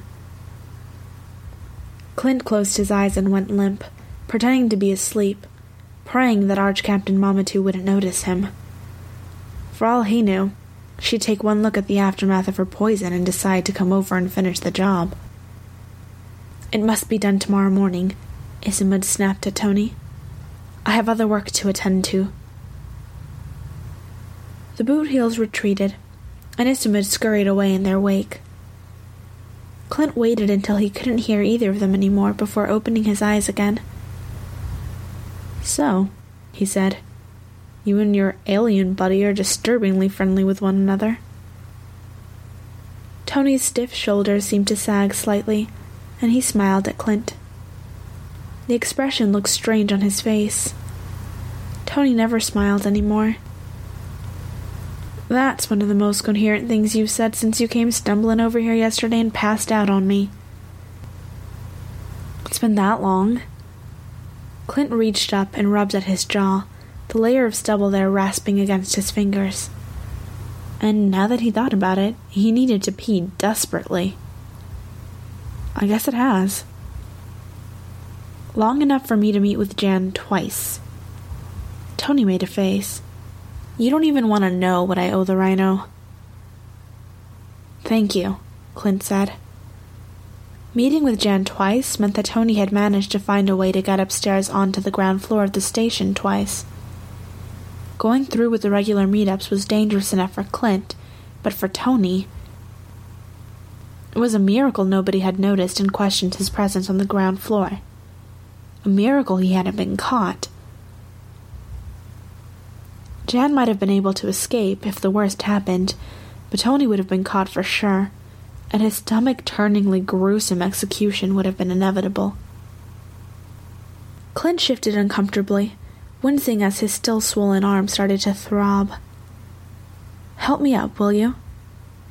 Bathroom first, he decided, then food. Is there any of that tasteless protein mush? Something occurred to him suddenly, and he frowned. Hey, you gave me salt. Where did you get salt? Are they actually giving us food with flavor now? Is there any left? From Jan, and no, they're not, and there isn't. Tony smirked just a little. It turns out the protein mush is even worse than we thought. He reached for Clint's shoulders and helped pull him upright, keeping one hand between his shoulder blades as Clint steadied himself against the head rush of being upright for the first time in however many hours. How could it possibly be worse? Clint muttered. Apparently, nutrition experts lie. Consuming no salt at all is actually bad for you. And salt's not the only thing our food is missing. All right, Clint said. I'll bite. What else is missing? Vitamin C, which explains why this. He touched the still raw scar on his cheekbone. Hasn't finished healing yet, and why my ribs still feel like they're cracked. He surveyed Clint through narrowed eyes. You should take it easy for the next couple of days. You're not going to heal as quickly as you normally do. Clint sighed. Just when he thought that this miserable underground hellhole couldn't possibly suck more. So, when does Hank think our teeth will start falling out? With the city's population reduced to a third of its normal size, the stockpiles of food in grocery stores had held out for over a month, close to two months, in some of the less populated parts of the city. But then, inevitably, supplies had finally begun running out, and the Argonians, thoughtful and caring alien overlords that they were, had started shipping foods in through the bubble and selling it to a list of approved stores. Humans with passes, those people who weren't in hiding, were distributed a series of ration coupons every week, which had to be handed over along with money or whatever goods were being bartered in place of money in order to buy food. Ration coupons, like passes, could be forged, but there was no way the resistance could forge enough coupons to feed the entire organization, plus the refugees still hiding in the Waldorf Astoria, only some of whom were officially there. Hence the need to steal or, to use what seemed to be Spider Man's new favorite word, liberate food and other necessities. Wanda had found that she was disturbingly good at it. It turned out that the skill she had acquired as a teenager, when she and Pietro had been on the run across Europe, hadn't left her. The Argonians had killed three ex policemen last week, when a supply drop in the Bronx had turned out to be an empty building, set up as bait to lure them into an ambush. This time, though, they knew their target was legitimate. Jan had scouted the old warehouse in advance, and reported, finding it stacked high with boxes of dried goods, and freezer lockers full of meat. Unfortunately, that hadn't meant that it wasn't a trap. I thought you said Jan scouted this place! Carol shouted, as they ducked behind a pile of crates that were going to offer exactly nothing in the way of protection if one of the Argonians' plasma bolts hit them. The twenty Argonians with guns weren't here then! Wanda flattened herself to the ground, and a line of bright blue-white light punched through the crates and the space where her chest had been moments before. Obviously, Carol muttered. Think you can do something about their plasma guns? She rose to a crouch just long enough to let off a burst of semi-automatic fire over the top of the crate at the Argonians, and Wanda took advantage of the covering fire to edge sideways and peer around the side of the crates. Hex spheres only worked within her line of sight. Projectile weapons, as a general rule, were ridiculously easy to interfere with. Guns misfired or jammed, bowstrings snapped. The more moving parts there were, the less well maintained the weapon was, the easier her job was. The Argonian plasma guns were deceptively simple and well engineered, and nuclear energy was much harder to manipulate than the principles normal guns worked on making it fail to function properly without blowing up everything in the immediate vicinity took time, effort, and all of her concentration. One gun down, then two. The Argonian holding the now useless weapon stared down at his hand with a look of shocked betrayal, and jammed the weapon back into its holster. The crates in front of them were smoldering now, moments away from bursting into flames. Wanda could feel the heat radiating off of them, so intense it was painful. Another plasma bolt burned yet another hole in the crates, and a piece of burning wood fell into Carol's hair. Damn it, she hissed, swatting at her scalp. Wanda could smell burning hair from two feet away. We should. Wanda was about to suggest that they move to a better cover, but Carol was already moving. She rolled out from behind the crate, somehow managing to keep firing the gun as she did so, and dashed to the corner of the nearest building, plasma bolts streaking through the air in her wake. Good choice, Wanda thought. These were 19th century warehouses, with brick walls over six inches thick. The Argonians' plasma bolts could melt metal, but they had a harder time going through bricks and stone. Wanda scanned the area for a new hiding place of her own, and came up with nothing. The Argonians were between the two of them and the river, which meant escaping into the water wasn't possible. Following Carol looked like her only option. Wanda took a deep breath and prepared to make her own dash for the relative safety of the next warehouse. She was halfway there when fire seared across her shoulder.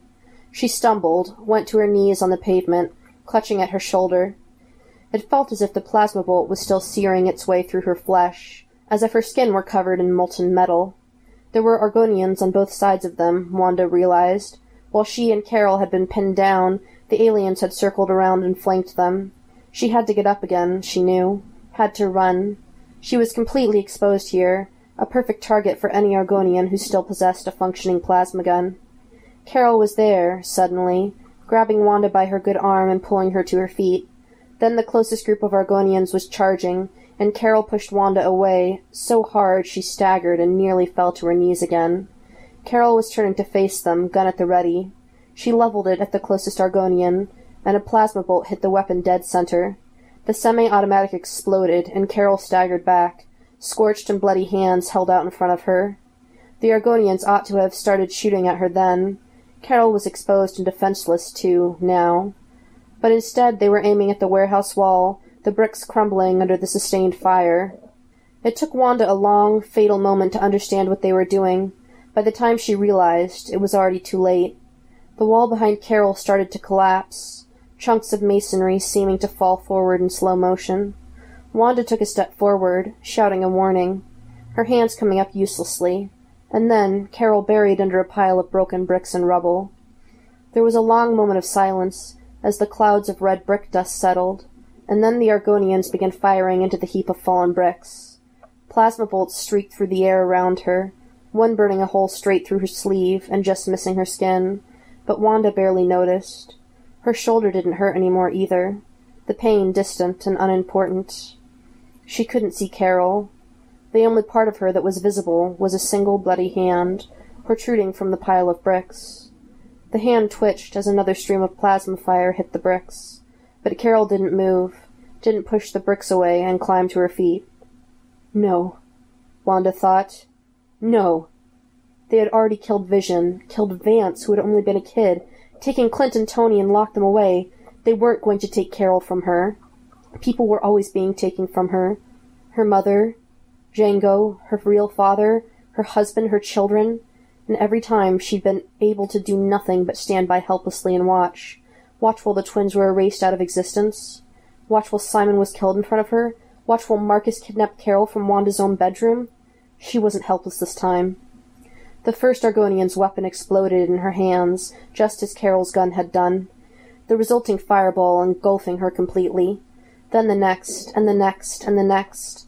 Wanda walked forward, heat and flame all around her, one concussion blast nearly knocking her off her feet, and knelt down by the pile of bricks.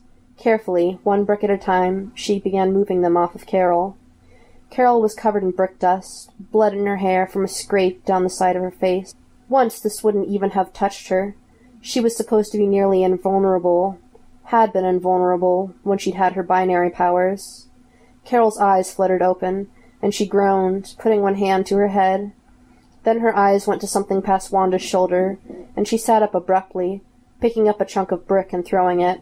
Wanda turned just in time to see an Argonian standing only a few yards behind her, a sword in each hand. It swayed on its feet as the brick struck it, and then another piece of brick hit it in the side of the head, and it crumpled to the ground. There were a handful of Argonians still standing, those that had been smart enough to drop their plasma guns before they could go out in a blaze of glory like their companions. Wanda climbed to her feet, raising her hands again, and the four remaining Argonians broke and ran. Wanda watched them go with satisfaction, and then the pain in her shoulder, which had receded into the distance until now, returned all at once. She sat down abruptly on a pile of bricks, clutching her shoulder and fighting down nausea. Carol rose to her knees, shoving more bricks off her legs with an ease that would have been impossible for a normal person. She didn't try to stand, probably because the rubble was still unstable, instead crawling over to Wanda on hands and knees. Are you okay? Your shoulder. She reached for Wanda's arm, then hesitated and drew her hand back. Wanda abruptly remembered the sight of blue-white plasma bolts being fired into the heap of bricks, with Carol buried motionless beneath them. She leaned forward and grabbed for the other woman, running her hands up and down Carol's arms searchingly. Are you all right? Where did they hit you? Nowhere. I'm. Wanda ignored her, continuing to pat down Carol's body, looking for the wounds that must be there. No one had that many guns fired directly at them and emerged unscathed. Fine, they didn't. How? Damn it! There. The fabric of Carol's jeans was singed black over her hip. A rough hole burned through the material right over her hip bone. What skin Wanda could see through the tear in the fabric was red and blistered, the way Carol's back had been after the train job. A direct hit. Anyone else would have been dead. Even with her powers diminished, Carol was still practically indestructible. The wave of relief Wanda felt was so intense it made her feel shaky. She wrapped her arms round Carol's astonishingly nearly whole body and held on, burying her face into Carol's shoulder. I thought they had killed you, she whispered. I thought I was going to have to watch them take you away again. I'm fine, Carol said. Some bricks and a couple of burns can't really hurt me. I can still take a hit without going down for the count. She wrapped one arm around Wanda's shoulders steadying her, and pressed her lips to the side of Wanda's forehead, just below her hairline. The feel of Carol's mouth against her skin sent a warm thrill through Wanda's body. Without thinking, she opened her eyes and lifted her head from Carol's shoulder. Their faces were only an inch or so apart, hardly any distance at all. Closing the gap and sealing her lips over Carol's took less than a heartbeat. Carol's mouth opened under her own, and her arms tightened around Wanda's back. Carol tasted like dust and blood, and Wanda could still smell the reek of singed hair from where the pieces of burning crate had landed on her, and the feel of her lips, her tongue, the strength of her hands gripping Wanda's body made her skin flush with heat. The pain of her shoulder distant once again, until Carol reached up to touch her hair, and her wrists brushed against the burn. Wanda gasped, stiffening for a moment at the sudden flare of pain. Carol went rigid and abruptly pulled back, breaking the kiss. Then she shoved Wanda roughly away from her and jumped to her feet. What the hell was that? she demanded. Wanda licked her lips. They tasted like Carol's blood, and stared up at her mutely, unsure how to respond. What were you doing? Why in the hell did you think I would? I thought you were. Carol had kissed her first. The two of them had always been close, and she had thought, Carol liked women. She had to. There had been the whole thing with Jessica Drew, and Wanda had seen the way Carol had watched her when she had stripped off her shirt and bra in that empty office building. Surely she liked women. I was happy you were all right, she protested. I had it under control, Carol snarled. Who says I needed your help? You were buried under a pile of bricks. So this wasn't about the kiss. It was about the same thing Carol's anger was always about her refusal to accept help or admit that there might ever be anything wrong with her.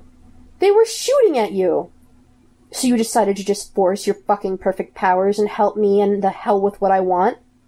Carol was shouting now, her hands balled into fists at her side. I thought they'd killed you! Wanda shouted back, her voice going high and shrill. I thought you were dying! And then Carol launched herself into the sky and flew away, leaving Wanda there alone, kneeling on the hard concrete, surrounded by dead Argonians and debris and blinking back tears.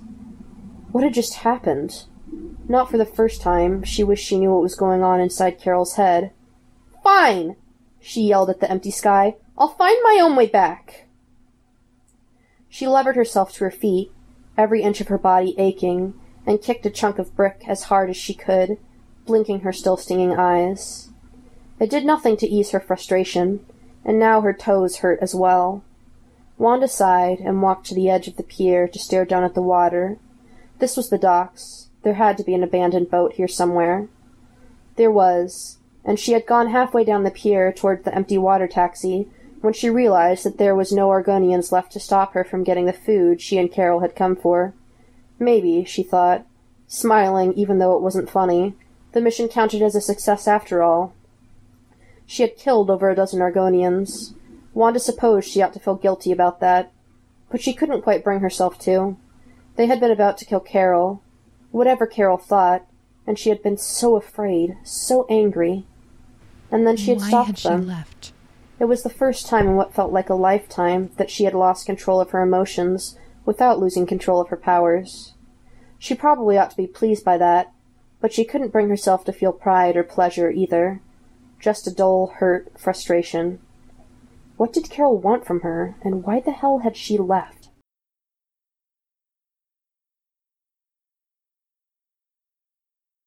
Chapter 9 The last time Jan had made contact with Tony, the rhino had been hovering dangerously close, and she had barely had time to do more than hurriedly pass along Hank's discoveries about the poison and their dietary deficiencies and slip him as many salt packets as she'd been able to carry. Which, unfortunately, at her present size, was about three. It had been a week since then, and there hadn't been any word from Tony or Clint since. Jan had waited in Grand Central's main concourse every day at noon without catching so much as a glimpse of either of them. Clint had been unconscious, according to Tony, feverish and desperately sick.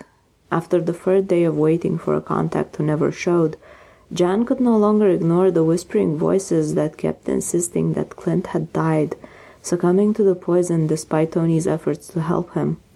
Or Tony had gotten caught on his way back to the scientist's basement and been locked up somewhere, or worse. And Clint had been left without anyone to nurse him through the effects of the poison and had died of neglect. If she had gone with Tony down into the depths of the station the way she'd wanted, she probably would have been caught right alongside him, but at least she would know. It was almost twelve thirty. If Clint wasn't there in another few minutes, it would mean he'd missed yet another rendezvous. It would mean that it was time for her to leave. Jan slowly scanned the room one more time. The Argonian structures that had replaced the old storefronts didn't even look strange anymore. The flowing copper designs that covered them looked delicate and artistic from a distance, harmonizing with the pink and gold marble of the station's walls and floors as if they belonged there. When all of this was over, she was never going to design any clothing or jewelry that used copper again. No copper wire in earrings, no brass studs on jeans or denim jackets, and no black, she decided, or high collars. The Van Dyne signature look was going to be pastels and low necklines for the rest of her career. As usual, this close to midday, the station was nearly empty of Argonians, filled mostly by a double handful of human guards and a group of grey clad human laborers eating lunch in the single remaining restaurant. As she watched, a black uniformed guard strode out of the corridor that led to the lower level. She would know that saunter anywhere. It was something in the way Clint moved, his stride, the way he held himself, half a dozen little things that he shared with Tony and even Wanda, though it was less obvious on her since women had a different center of gravity. Put them in a potentially dangerous situation, and the three of them all moved like Steve. Jan just managed to stop herself from shouting Clint's name. She crossed the length of the concourse in moments, diving inside his collar and pressing herself against his neck, the closest she could come to a hug at this size. Hey, Clint said, don't tell me you were worried. He sounded so cocky, just like always, not as if he'd nearly died less than a week ago. Are you okay? Hank said the poison wouldn't kill you, but Tony was so afraid the last time I saw him, and it's been so long.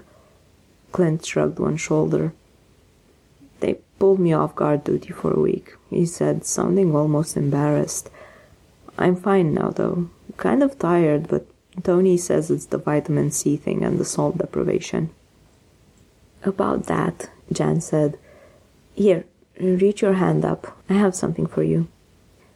She unzipped the over the shoulder satchel she'd stored the salt packets in for safekeeping and pulled one of them out.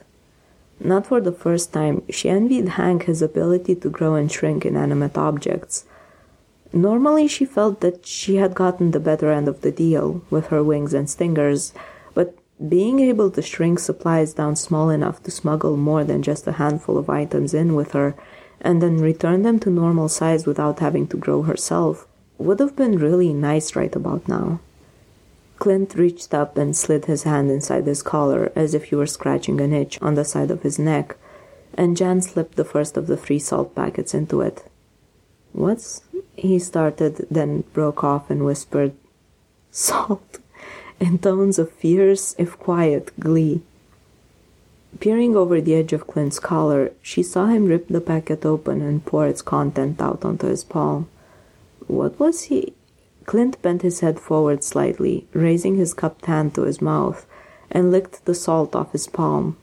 It would have been funny if it hadn't been so sad. How desperate did you have to be for your body to crave salt enough to eat it by the handful? She must have made some kind of sound, because Clint froze then and lowered his hand, traces of salt still clinging to his skin.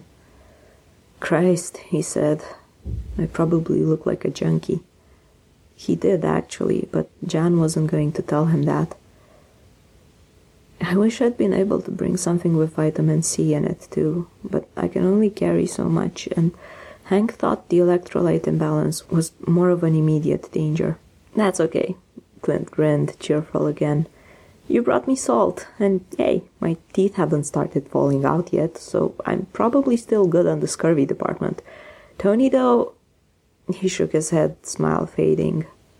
After a moment of silence, he said more quietly than was usual, even for their whispered conferences. He had broken ribs when he was brought here, and he says they've started hurting again. Scars reopening and knitted bone fractures separating again were one of the signs they were supposed to watch for, along with bleeding, spongy gums, bruises that wouldn't heal, and a variety of other unpleasant symptoms. Sorry I worried you guys, Clint said, after the silence had lingered just a moment too long. Jan patted the side of his neck. We knew you'd be fine. You're tough. And Hank was almost completely sure the poison wasn't fatal. Almost?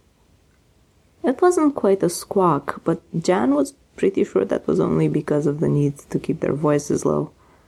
Hank's not infallible, you know. Gee, I never guessed, Clint muttered, and Jan suppressed the urge to smack the bare skin she was currently kneeling on. You might have had some kind of allergic reaction, she said instead, or started vomiting and throwing your electrolytes so far out of balance that you died. Clint made a face. Death by puking. Great. And for the record, if you ever get sick, get someone other than Tony to take care of you. Could be worse, Clint, he mimicked in a high pitched voice that didn't sound remotely like Tony. You could be hallucinating. Jan snickered, then felt like a horrible person for doing so. I, I can't stay here very long, she admitted. I know, Clint said softly. What's going on out there? Jan told him about sending Sam out through the shield to get word out to whomever was left and about the low reserves of food and supplies that had them raiding Argonian supply depots out of more than just a desire to be annoying now. About the way they all took turns babysitting Franklin and Valeria, though it was mostly Angela now, because she was disturbingly out of control in the field these days and silent and mournful the rest of the time, and spending time with the kids was the only thing that seemed to cheer her up about Hank's quest for an antidote to Argonian venom so that no one else would have to go through what Clint had, about Steve and the way he didn't talk to anyone anymore until she was almost as worried about him as she was about Clint and Tony. She didn't mention her worry for them outright, though. Clint didn't need to be burdened with that or given an excuse to tease her. She didn't mention any crucial tactical information either, and if Clint noticed that she was leaving it out, he didn't say anything. Be glad Hank and Reed Richards aren't down here, he said a few minutes later. Hank would have gotten himself slapped around by Arch Captain Mommy two months ago. Tony's creepily good at pretending to be their good little scientist pet. One of the mechanicos has practically adopted him. I'm surprised you lasted this long, Jan said with a certain amount of amusement. I was good, Clint protested. I didn't do anything to break the rules or draw attention to myself. She just hit me because she was in a bad mood and she's a bitch. It shouldn't have been surprising. Clint could be mature when he had to be, as new a development as that was. He'd learned responsibility out on the West Coast, she'd realized, during the year he'd spent as a team leader, and the West Coast Avengers falling apart had forced him to grow up even more. I wish the two of you didn't have to do this, she admitted. For a few brief and unworthy moments at the very beginning, she'd just been glad it wasn't Hank who was stuck at the Argonians' less than tender mercies. But after months spent witnessing the misery Clint only thought he was successfully hiding, Jan hated the idea of any of her teammates spending another minute in this place. Yeah, Clint said. So do I. It probably is a good thing Reed Richards isn't down here, she said, trying to lighten the mood.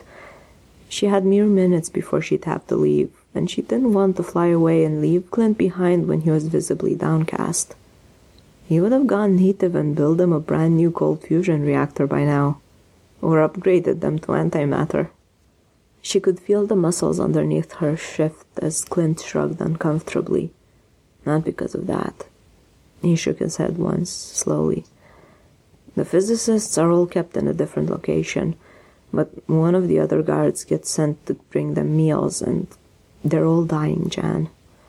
The Argonians have them working with radioactive stuff without any shielding or anything. Jan tightened her grip on Clint's collar, clutching the fabric in both fists. If Hank had gone under the way he'd wanted to, still wanted to, he might very likely have ended up there. Pym particles involved as much physics as they did biochemistry, with all the mass transfers and pocket dimensions, and Hank could have been dying of radiation poisoning as they spoke. Tony could have, if they decided to put him to work on a different aspect of building nuclear missiles. Or Clint, if the Argonians moved him to a different guard shift. You don't, Clint whispered, voice barely audible. You don't know how scared I was. I was sure they were going to throw me out on the street if they realized I was sick, or just kill me, so that I'd stop taking up Tony's valuable time. Jan hugged as much of his neck and shoulder as she could reach her arms around leaning her whole weight into Clint and wishing she were full size so that she could actually put her arms around him. She found pressing herself against someone's skin like this when she was small intensely intimate. This close, with Clint so big, her every sense was completely filled up by him. The way he smelled, the feel of his skin, the sound of his heartbeat. But most people who weren't her and Hank didn't understand that. Clint would have found a real hug more comforting. How much longer do you think we're going to be down here? Clint's voice sounded strained, like he was making an effort to keep it from cracking. I don't know, Jan admitted. I don't know. Sub-Captain Kamani thought you would want to know. The sub-captain is correct, Irkalla said careful to keep all signs of irritation from her voice. Breaking and running from the rebel forces at the docks had been an inexcusable show of cowardice and lack of discipline, more than deserving of punishment. But Nergal's method of dealing with it had been needlessly wasteful. Burracum stood stiffly before her, ears erect and quivering, full of a desperate eagerness to please that, while an understandable result of his demotion, was still pathetic to behold. Permission to depart, Nin Irkalla? Yes, she said. Go. Go to the Imperator and tell him that I wish to see him. Buricum left obediently. Irkalla stared at the hall's closed doors, awaiting the moment when Nergal would stride arrogantly into the room. Her tail twitched back and forth irritably as the minutes dragged onward. Protocol should have dictated that Nergal respond to her summons immediately, unless some vital emergency demanded his attention. By delaying his entrance, he was not just insulting her, but implying, not very subtly, that her commands were beneath his notice. Protocol should also have dictated that he at the very least inform her of his intentions to have the survivors of the botched ambush on the docks executed before carrying the sentence out. The fact that she had to learn of it because one of Nergal's subordinates had sent her a message after the fact, of her own initiative, was perhaps the worst insult of all. Nergal clearly did not even consider her important enough to merit the knowledge that the execution had taken place. A summons to appear before the Archon herself should have been an occasion of great solemnity. But when Nergal finally strolled into the room, his manner displayed no difference at all. If anything, he appeared impatient. You summoned me, Archon? His tone was bored, and his tail swayed lazily as he spoke, the threat of her displeasure affecting him not at all.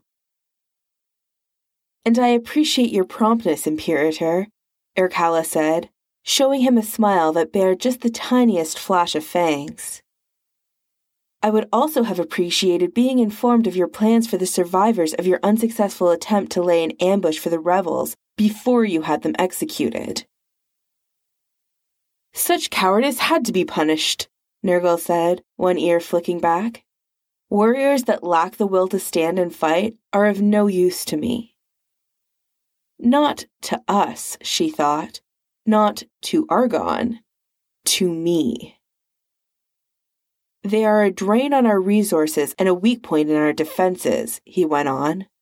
An army is only as good as its lowliest soldier. Weakness cannot be tolerated. Indeed? Irkalla said, her tail still by force of will, resisting the impulse to lash it angrily. The survivors of such a shameful defeat would have done anything to redeem themselves. You could have set them to guarding the human physicists so that human guards who have proven themselves worthy of being trusted can be put to better use instead of being wasted. You could have sent them on a suicide mission. Surely any warrior under your command would leap at the chance to die with honor. Our people are a shattered remnant of what we once were. Argonian lives are too precious to waste. Nergal shrugged, the end of his tail giving a dismissive flick. The lives of cowards are worth nothing. They were more valuable as an example than they would have been alive. That might have been true once, but every Argonian life had worth now. Until they could find a place of safety, real safety, not a barely adequate source of temporary shelter like this planet, and start rebuilding, they had to husband their resources and no resource was more precious or more irreplaceable than their terribly depleted population. There would be no Argonian empire to rebuild without Argonians to populate it. There was a long moan of silence while Nergal stared off into the middle distance, as if he was thinking of something else entirely. Behind him, Arch Captain Mamitu's ears were stiff, rotated back the tiniest fraction, as if she wanted to flatten them and had one hand rested on the hilt of her swords. She had just enough presence of mind, though, to remember herself in front of her queen, no matter how angry criticism of her commander made her. Subcaptain Kamani, flanking Nergal's other side, looked angry as well, though her hands were properly at her sides. Permission to speak, Nin Irkalla? she said mildly. At least one of the warriors present had the respect to call her by her proper title, Irkalla reflected. You may speak, sub-captain. I don't wish to presume, Kamani began, but there is a tactical matter that has been concerning me. You reminded me of it just now, Nin Irkalla, when you spoke of setting disgraced warriors to guard the human physicist as penance. Where ought we to acquire more human physicists once the ones we currently possess are dead? It was an excellent question, and one Irkalla herself ought to have thought of. Sub Captain Kamani was proving to be a talented officer indeed, and an intelligent one.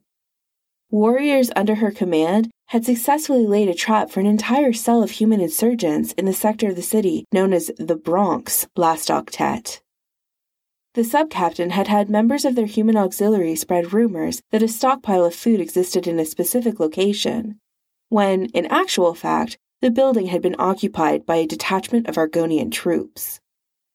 When Irkalla had bestowed her official congratulations on her, she claimed that she had given the orders to the human auxiliaries personally, without the need to employ mechanicos or use one of their handful of precious translator devices. A warrior so loyal to Argon that she was willing to degrade herself by speaking the tongue of a lesser species in order to better serve the Empire was a valuable asset indeed. Nergal shook his head once, frowning. It should not be difficult. The humans are as numerous as the stars. Yes, Irkalla said. So were we, once. Now our control is complete only in a handful of their cities, from which we have already taken the most skilled scientists to be found. And the human scientists were not the only resource they might find themselves running out of in the foreseeable future. Food supplies inside the shield had been exhausted, requiring them to ship in food from outside the shield, not only to feed the humans, but also, now that the original shipboard stores had been exhausted, themselves. When the time and resources needed to process Earth's foodstuffs in order to make them palatable, non poisonous, and nutritionally complete was factored in, the situation became even more untenable. As if their hold over this miserable planet wasn't already shaky enough. We have made great progress in replenishing our weapon stocks and recreating our power cores, Nergal said smoothly. Within a year, possibly less, our fleets will be rebuilt and we will be in a position to leave this place and return to retake Argon. Surely you want that, Archon. He leaned forward, his dark, glittering eyes fixed on her intently. Surely you don't wish us to remain a collection of miserable refugees, wandering the stars forever, mourning our vanished glory and lost home. He truly believed what he said, Irkalla realized. Nergal's eyes held the light of true conviction, his voice the fervor of a true child of Alulim. Ruthless and murderous he might be, ambitious and arrogant he certainly was, but he truly did wish to see Argon return to them. No, she said, I do not wish for that. Argon was their home. The tunnels through this island's bedrock were extensive, but they could not approach the scope and beauty of the caverns of Argon.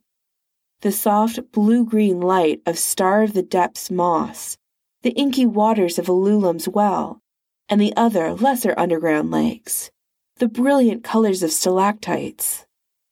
The tunnels here were all artificial. They were not even dead, for they had never been alive to begin with. Perhaps someday she and her people would see Argon's red sun once more, would walk through those caves again. But not so soon as Nergal believed, not within a year, dearly as they all wished it. Perhaps not even within twenty years. Even if their fleet could indeed rebuild so quickly, which was doubtful in the extreme, they had made great progress, but not enough, and not quickly enough. They did not have warriors enough to defeat the usurpers. Even if they were to commit blasphemy upon blasphemy and put a blade in the hand of every mechanicos as well as every warrior, they would still lack the numbers needed to retake Argon. Rebuilding their fleet would not take years, it would take a generation. And there was no conceivable way that they could hold Earth that long. I do not wish for it, she repeated. But neither do I agree that killing our own warriors is the way to hasten the day of our return. We have few enough women and men to carry blades for Argon as it is. Los Angeles and Moscow have already fallen into the humans' hands once more. More cities that lack shields will soon follow if the human resistance continues to gain strength. Nergal's ears went flat, not in submission, but with rage. You are the Archon, but I am the Imperator. The army follows me. It is mine to command, and I will enforce the discipline as I see fit. You have never been a soldier, Archon. I cannot expect you to understand. Beside him, Arch Captain Mamitu nodded fiercely. One day, she was going to take great pleasure in making him eat those words. Whenever Nergal wished to dismiss her counsel as irrelevant, he mentioned her lack of formal military experience. It was true, she had not served in the army, but she had been trained in both combat and tactic. And even if she had not been, she would still have been Archon, and his ruler by custom and law alike. The army may follow you, but both you and your men owe your allegiance to me, Irkalla informed him, her voice as cool as she could make it. She deliberately cast her gaze over his shoulder, meeting Sub Captain Kamani's eyes. I expect you to honor that. In the future, you will discuss all punishments of this nature with me before carrying them out. Remember, a warrior is remembered by the outcome of his most recent battle, and your men have been losing quite a few of those lately. By the time Carol had remembered that Wanda had no way to get back to the hotel, or any of the safe houses on her own, and flown back to fetch her, Wanda had already left. For a moment, Carol was certain that the Argonians had come back and taken her, that she had abandoned Wanda to the enemy, and then she saw the missing boat. Wanda had found her own way out of there. Carol took a deep breath, more relieved than she wanted to admit, and looked around at the destruction. The ground was littered with burned rubble and dead Argonians. Hank had spent the past two months all but begging for someone to bring him an Argonian to dissect, in all their previous battles, they had been too busy running away moments ahead of Argonian pursuit to even bring the bodies of their own dead back, let alone the enemy's. Carol would likely never get a better chance. Chances were that nobody else would either. The docks were deserted right now, but it was probably a matter of minutes before the Argonians returned with reinforcements. The warehouse first, she decided, to pick up all the food supplies she could carry. Then she would collect one of the Argonians. It wasn't as if they were going anywhere. Barely twenty minutes later, Carol was in the Waldorf Astoria's bar, the food having been delivered to Iguara, once the chef for Peacock Alley, the largest of the hotel's numerous restaurants, and now the Resistance's de facto supply officer, and the dead Argonian, a female, so that Hank would finally get his chance to study their stingers had been safely deposited in Hank's basement lab. Hank had been so thrilled that Carol had half expected him to kiss her. He'd been nearly bouncing off the walls when she left him, happier than anyone should ever be about performing an autopsy. It was disturbing as hell, she decided, taking another sip of her drink. Peacock Alley's bar was running short on alcohol after two months without any restocking, and the selection was limited, so she'd had to resort to gin rather than the whiskey, tequila, or vodka she would have preferred. Hank wasn't usually so enthusiastic. That wasn't the disturbing part, though. The truly disturbing part was that she had just hauled the corpse of one of her enemies home as a trophy and given it to her teammate as a gift. What was next? Cutting off Argonian ears and collecting them? Carol drained her drink and set the empty glass on the bar, waving at the bartender to bring her another one. Her fingers had left dark, greasy smudges all over the glass. As soon as she picked up the new one, it would be covered in smeared fingerprints, too. She hadn't bothered to change or clean up before coming here, was still covered in brick dust and ash and blood, Argonian and her own. Her collection of burns and bruises clearly visible beneath the grime, but the bartender hadn't batted an eyelash. He was used to it by now, she had been coming in here after missions for almost two months. To unwind, to relax, to get the taste of plasma gun ozone and Argonian fur and blood out of her mouth. Not tonight, though. Tonight she was trying to get the taste of Wanda out of her mouth. Wanda had kissed her, on the lips, in a way that left no room for doubt about what she had meant by it. Carol should have been searching her soul over the levels she and the rest of the resistance were stooping to, turning dead Argonians into science projects, stealing food that was supposed to go toward the city's civilian population. But no matter how much she tried to distract herself with morbid speculations, all she could really think about was how Wanda's mouth had tasted, how Wanda had touched her, how fucking high handed and interfering Wanda was, always trying to help where it wasn't needed, and how relieved she had been when she realized that Wanda had escaped capture. Once upon a time, she would have been able to handle the entire Argonian squad herself, no problem. Even with most of her powers gone, she still had a semi automatic weapon and military combat training. She shouldn't have needed help. She hadn't needed help. She'd only been stunned, not actually unconscious. If Wanda had given her another 30 seconds, she would have been out of that pile of rubble and in the fight again. If Wanda had given her a little credit for being the warrior she was, rather than rushing in to try and save her. She could still feel the texture of Wanda's thick, curly hair under her fingers. Carol scrubbed her hand against the battered remnants of her jeans, wiping off the soot and picked up her glass again. The gin should have been relaxing her, but it wasn't working. She had been worried about Wanda, afraid for her. The plasma bolt had hit her and she'd gone down hard. And then Carol had been pinned under the wreckage of the warehouse, unable to defend her or see what was really happening. And everything had been engulfed in a giant firestorm.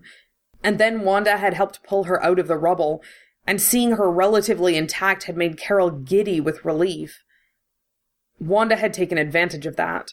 Not content with forcing her help on Carol, she decided to force her affections on her too. With each shot of gin, she could remember the feel of Wanda's hands on her body more vividly, remember the way her slim, softly curved frame had felt in her arms, the sensation of her tongue running along Carol's bottom lip, the way. Damn it, she was supposed to be forgetting about it, not obsessing over it. Just Thinking about it made her lips tingle, made things inside her body tighten and heat, and she hadn't enjoyed it. She hadn't. She had just been off balance from the fight and being hit with a half ton of bricks, full of adrenaline and not thinking clearly. Her glass was empty again. Carol looked up, trying to catch the bartender's eye to order herself another shot, and saw Steve reflected in the long mirror behind the bar, bearing down on her like an angry blonde tank. Her stomach sinking, Carol set down her glass and turned around to face the music. If Steve was this visibly angry, it meant that he'd found out that she'd abandoned Wanda next to the East River, a sitting duck for the Argonians. The fact that she'd been able to find a boat to escape in had been pure luck.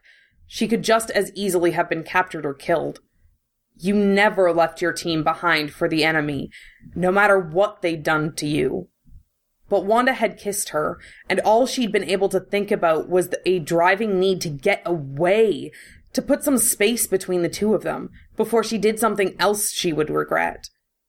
If their luck were a little worse, Wanda could very well have been dead right now, and it would have been Carol's fault. I see Wanda's come back, she said, as Steve came to a stop in front of her bar stool glaring down at her, one hand resting lightly on the bar. Not an actual threat, but a reminder that Carol was going to have to sit there and take it. She hadn't actually checked to make sure that Wanda had gotten out safely. She had just seen the boat missing and assumed. She ought to have checked. Yes, Steve said, his voice flat and very calm. She returned ten minutes ago, with a bag full of supplies for Mr. Guara. If you're here to tell me I shouldn't have left her there, I already know, Carol snapped. She folded her own arms across her chest and glared up at him. I wasn't thinking clearly, she spat. Okay, so why don't you just get all the lecturing out of your system and then leave me alone? To drink? Steve raised his eyebrows. Because that worked so well the last time I did it to someone. Oh, for the love of God! Carol shouted, The sole other hotel resident sitting at the bar got up abruptly and left. The bartender had retreated to the far side of the long, wooden bar by this point, having made his own retreat as soon as Steve appeared. I'm not Tony, all right? I am actually capable of taking care of myself. Can the rest of you honestly not tell the difference between liking to have a drink now and then and being suicidally depressed? We just want to help you, Carol, she quoted to herself. We don't want to see what happened to Tony happening to you, Carol. We all feel so fucking guilty for ignoring the fact that he was apparently trying to drink himself to death that we're all going to overcompensate by freaking out every time you want a goddamn drink. Steve flinched visibly, his lips tightening to a thin line. That's not what I'm here to talk about. He glanced away, eyes going to the bar behind her. And then he drew in a deep breath, and she was pinned under his gaze again. Why exactly did you decide to leave Wanda behind? I. Carol started. Because she. There was no way to explain that wasn't humiliating, that didn't make her look either bad or weak or stupid. Or like a freak. You weren't there. You don't know what she did to me. No, Steve said. I don't, which is why you're going to tell me. She came on to me, she blurted out, feeling her face burn with angry embarrassment. She grabbed me and stuck her tongue in my goddamn mouth and, and, I'm not like that. Just because I'm tough, because I was in the military, doesn't mean I'm a lesbian, no matter what my father thinks. Carol, it's sick. It's sick and disgusting, and I don't know what she did to make me enjoy it. And if she used her powers on me, then I'm not sorry I left her there. Steve blinked. He was staring at her. She realized belatedly, his eyes wide with a sort of shell-shocked astonishment. Wanda's powers don't work like that, he said. She uses chaos magic to alter probability. She's not a telepath or an enchantress. She did something, Carol insisted. I couldn't have liked it if she hadn't done something. I told you, I'm not like that. I, I don't even know anyone like that. Except Wanda, obviously. She added bitterly. I like men. It's not natural, she went on. It. What the hell did you just say?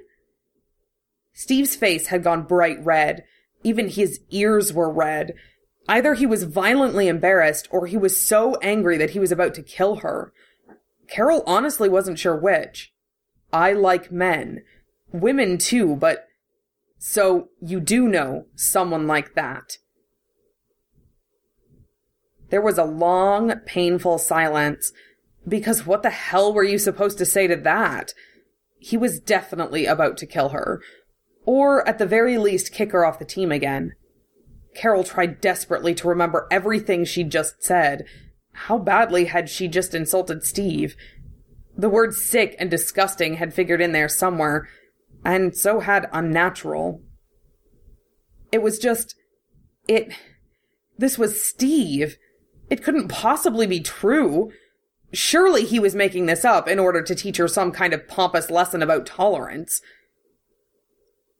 I've, um, Never told anyone but Sam about that before, Steve said, after the long silence had become acutely uncomfortable. You can't be gay, she managed to splutter, after another painfully long moment trying to make her voice work. Steve raised his eyebrows. Why not? There was a distinct element of offended challenge in his tone. Because, she said, waving a hand at Steve and the costume he wasn't wearing. You're Captain America. You were in the military too. You were. You know how it is. No, I don't. Why don't you explain how it is?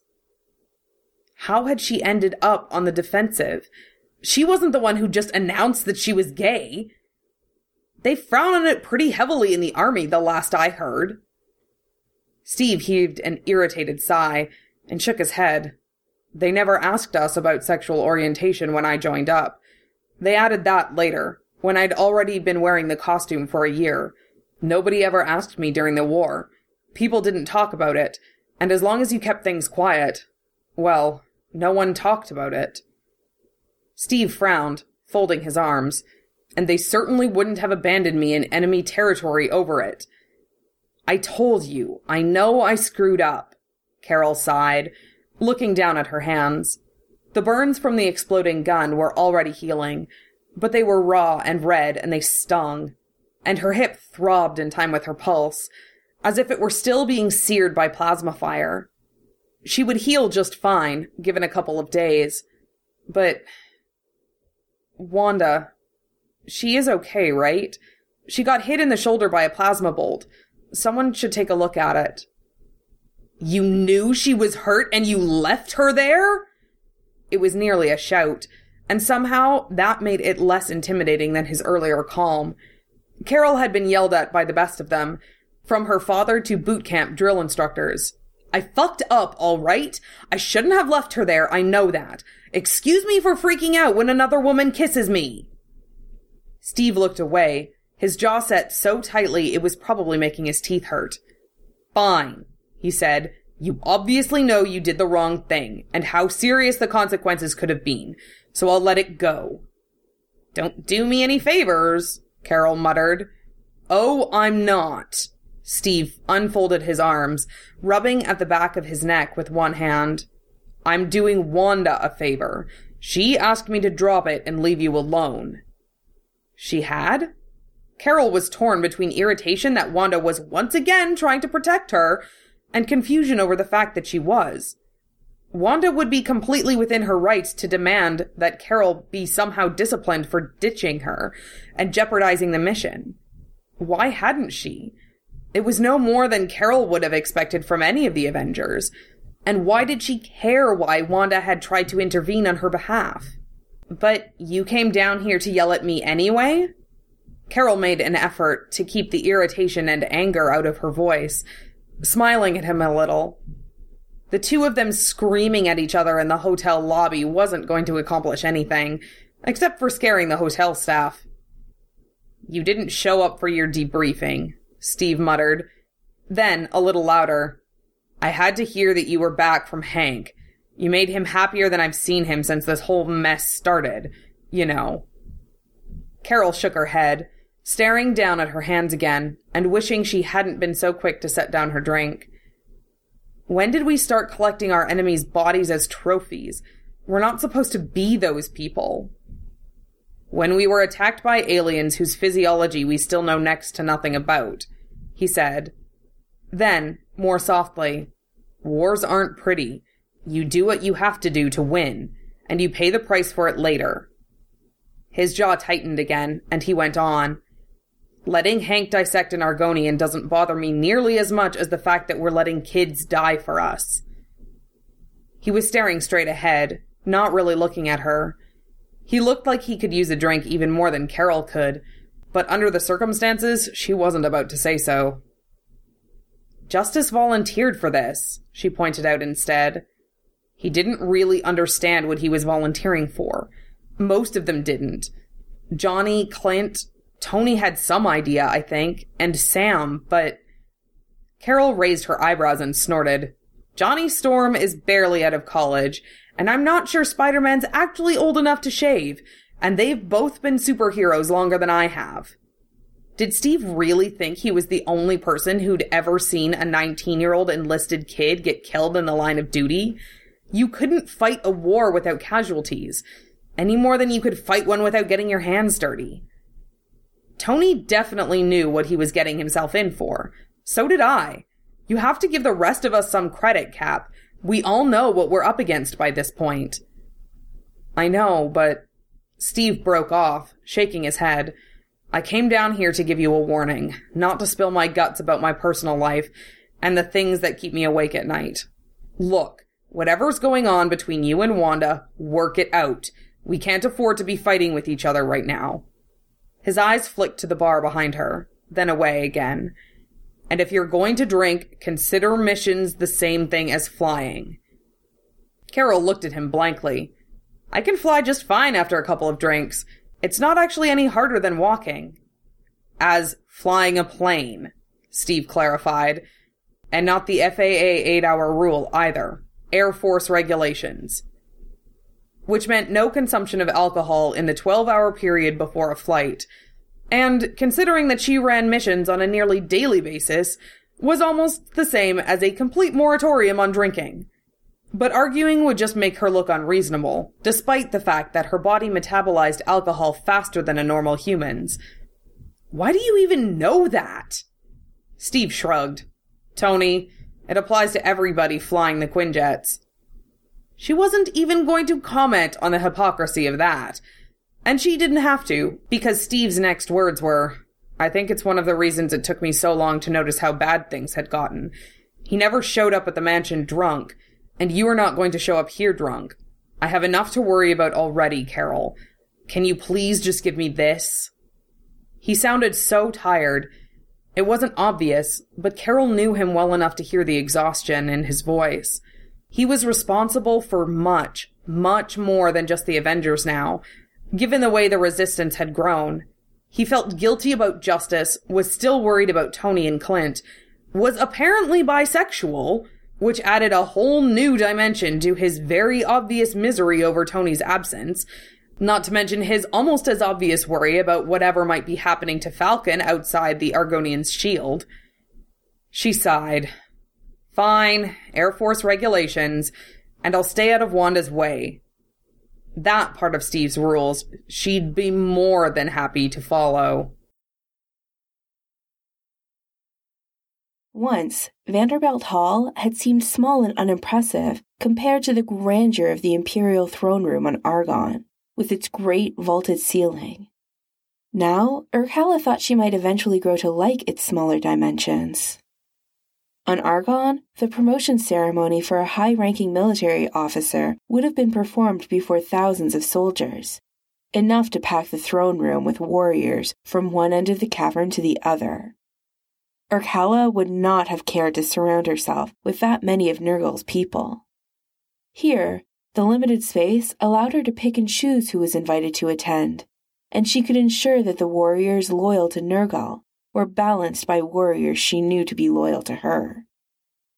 The most important of said warriors now stood before Irkalla and Nergal on the blue draped platform that normally housed Irkalla's throne the copper trim of her dress blacks gleaming in the light of the hall's golden chandeliers. We are gathered, Nergal began solemnly, to recognize the valor and skill displayed by Sub Captain Kamani in the service of the Argonian Empire, and bestow upon her the honor her stature as a warrior has won her. He was perfectly dignified and composed, as befitted the occasion, but Irkalla who knew him better than she could have wished, knew how deeply it must gall him to elevate to greater rank a warrior who had, if not outright criticized his leadership and tactical decisions, at least failed to openly support them.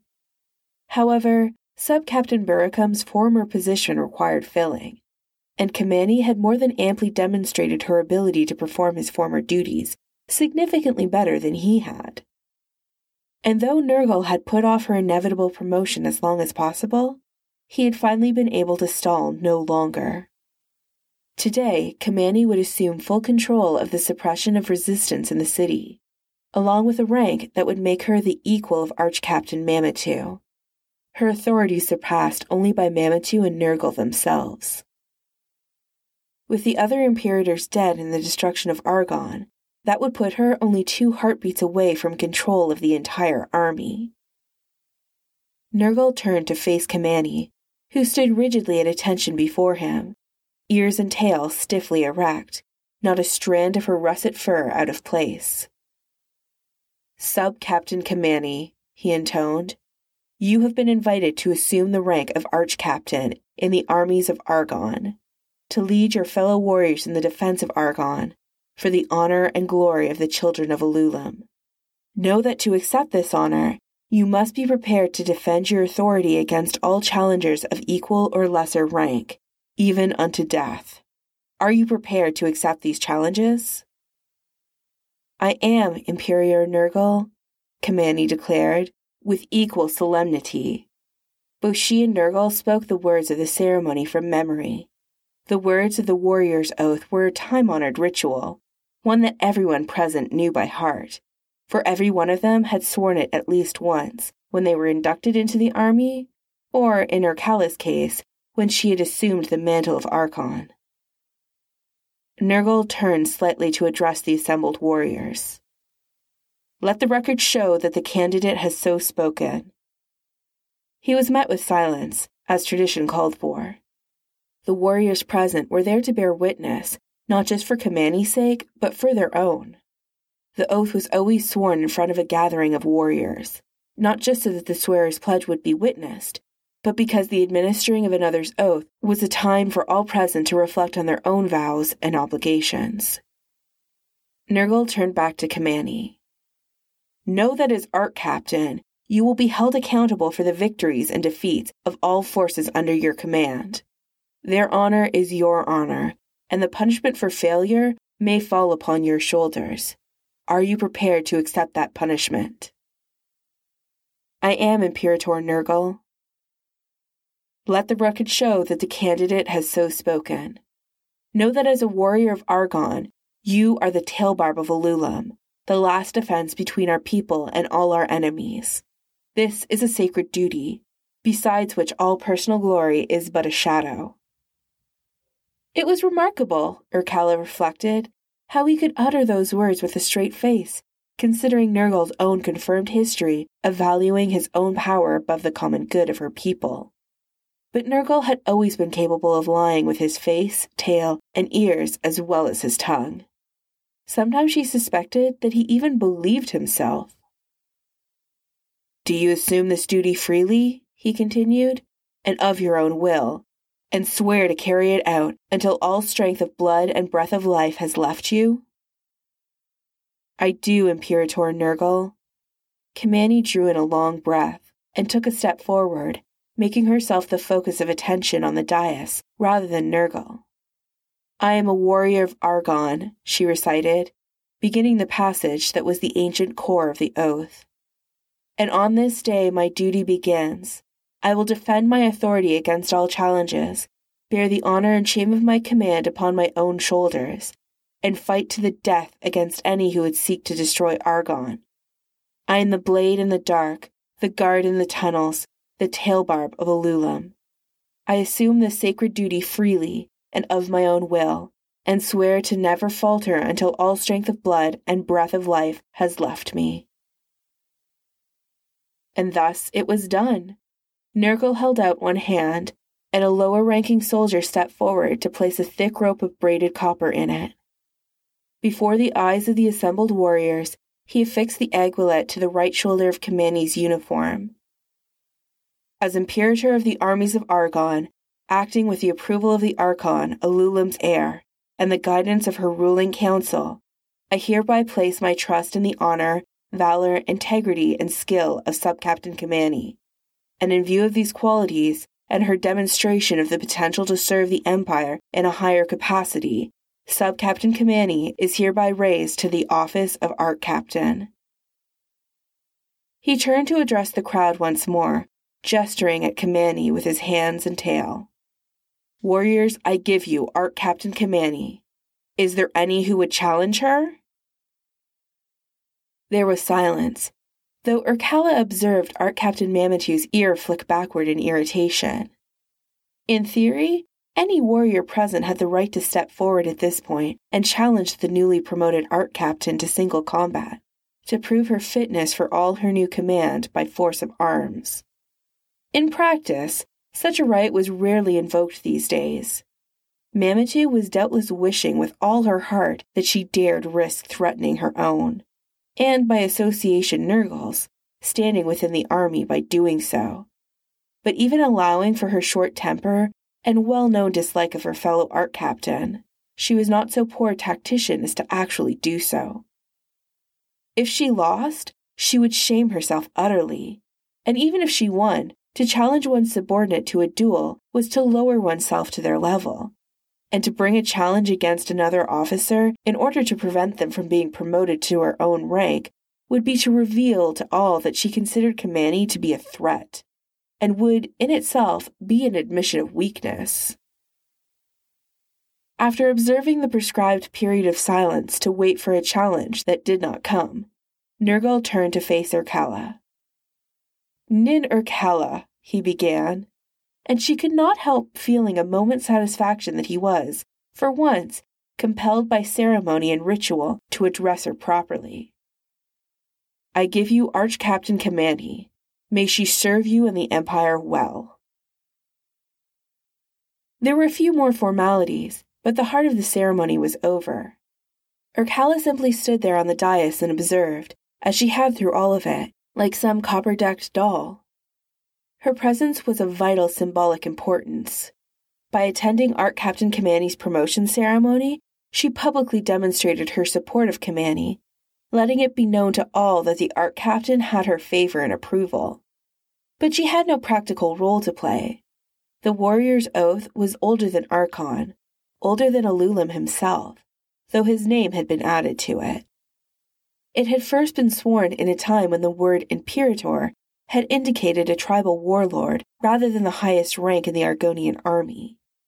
When warriors pledged themselves to fight until their last breath, not in defense of all Argonians, but for the sake of their own kin, tribe, and collection of tunnels. Alulim had lived long after that, when the Empire had first begun to form out of the patchwork of warring tribes they had once been. He had been a warrior before he became the first Archon, one Imperator among the many who had united to attempt to create a unified Argon, who had assumed control of the Imperial army after a crushing defeat when all hope of the fledgling Empire's survival seemed lost, and led them to victory. It was in remembrance of that legacy that every new Archon swore the warrior's oath, even though they had not been military officers themselves in generations. The ceremony was swiftly concluded, and the audience began to file out in order of rank, those of least importance departing first. As the hall emptied out, the illusion of small size created by the press of so many in one place dissipated, and it became a large empty room again if still nothing when compared to the vast space of the real throne room. Nergal and Mamitu were the last to depart, both of them eyeing Kamani askance while pretending not to do so. By tradition, all newly promoted Arch captains and imperators received a private audience with the Archon, a holdover from the days when the Archon and the commander of the army had been one and the same. The door closed with a hollow thud, and Irkalla was left alone with Kamani. Nin Irkalla, Kamani began. My congratulations, Arch Captain, Irkalla interrupted. Your promotion was long overdue. You have already shown yourself far more fit for the position than Sub-Captain Baracum. Thank you, Nin Irkalla, she said with only a hint of stiffness. You do me great honor. This is a difficult time for the Empire, Irkalla continued, her eyes tuned to Kamani's expression and body language, trying to sound out as she spoke how much it might be politic for her to say. Officers of ability and intelligence are sorely needed, perhaps more so than ever before, particularly those with a grasp of our limited resources and the precariousness of our position. Yes, Nin Irkalla, is it your belief that there are, perhaps, officers who lack sufficient grasp of these things? She did not name names or specify in any way whom those officers were, but in the momentary silence that followed, Irkalla knew that they were both thinking of the same individuals. She did not name them either. Our continued failure to gain proper control of this world and its inhabitants speaks for itself. Failure is not a luxury we have, Arch Captain. We are all that remains of Argon. We cannot afford to throw away what is left of us trying to rule this planet without success. No, Nin Irkalla. Were it my decision, I would guard and cultivate our resources carefully. She hesitated for a moment, then. Nin Irkalla, the human scientists are not within my command, but I have seen the conditions some of them appear to be in, and the mechanicos tell me that only half of the physicists originally captured remain, and that some of those are no longer in condition to be useful. If the last of them dies before they have completed their work, if that occurs, we shall do what we have always done. we shall find another way to accomplish our goals. If there was another way.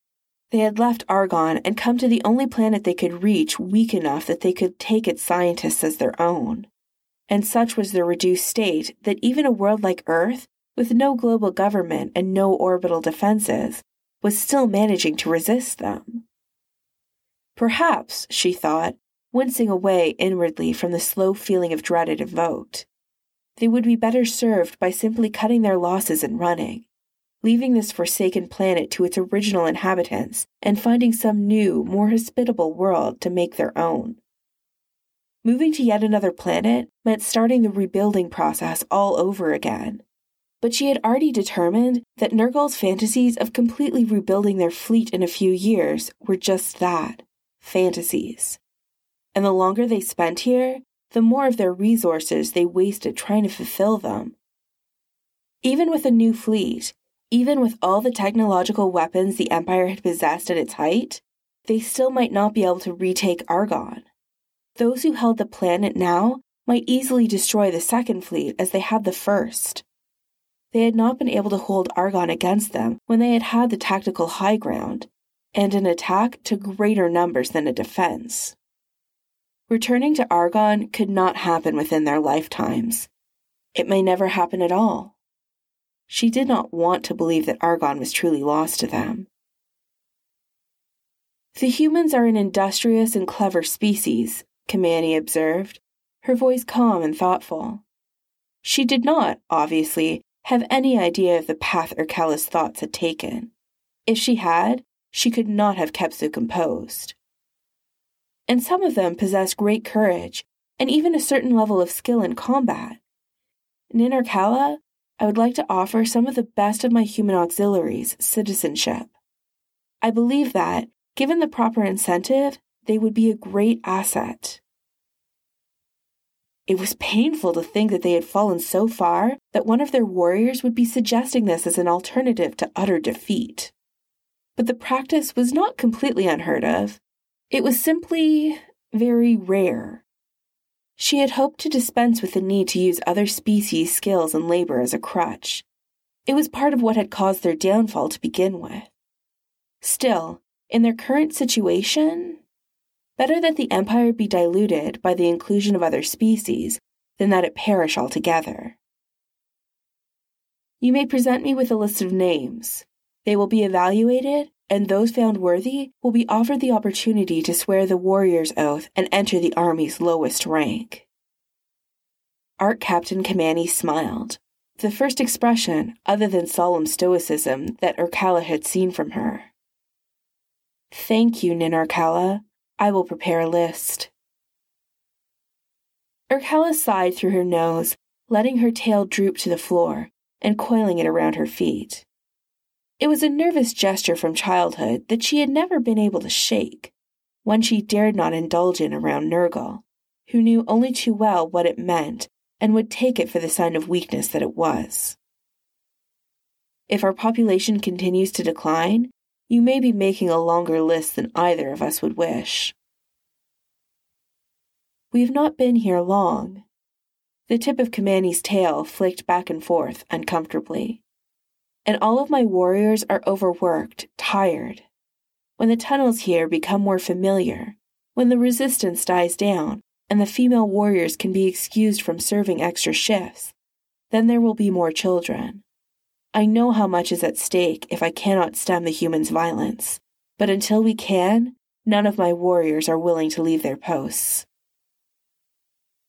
As it was only right and natural, no Argonian would willingly deprive the Empire of her blade or her labor as a mechanicos under these circumstances. However, if all of them continued to stay at their posts to the last, there would continue to be no new births, no new growth to replenish their decimated population.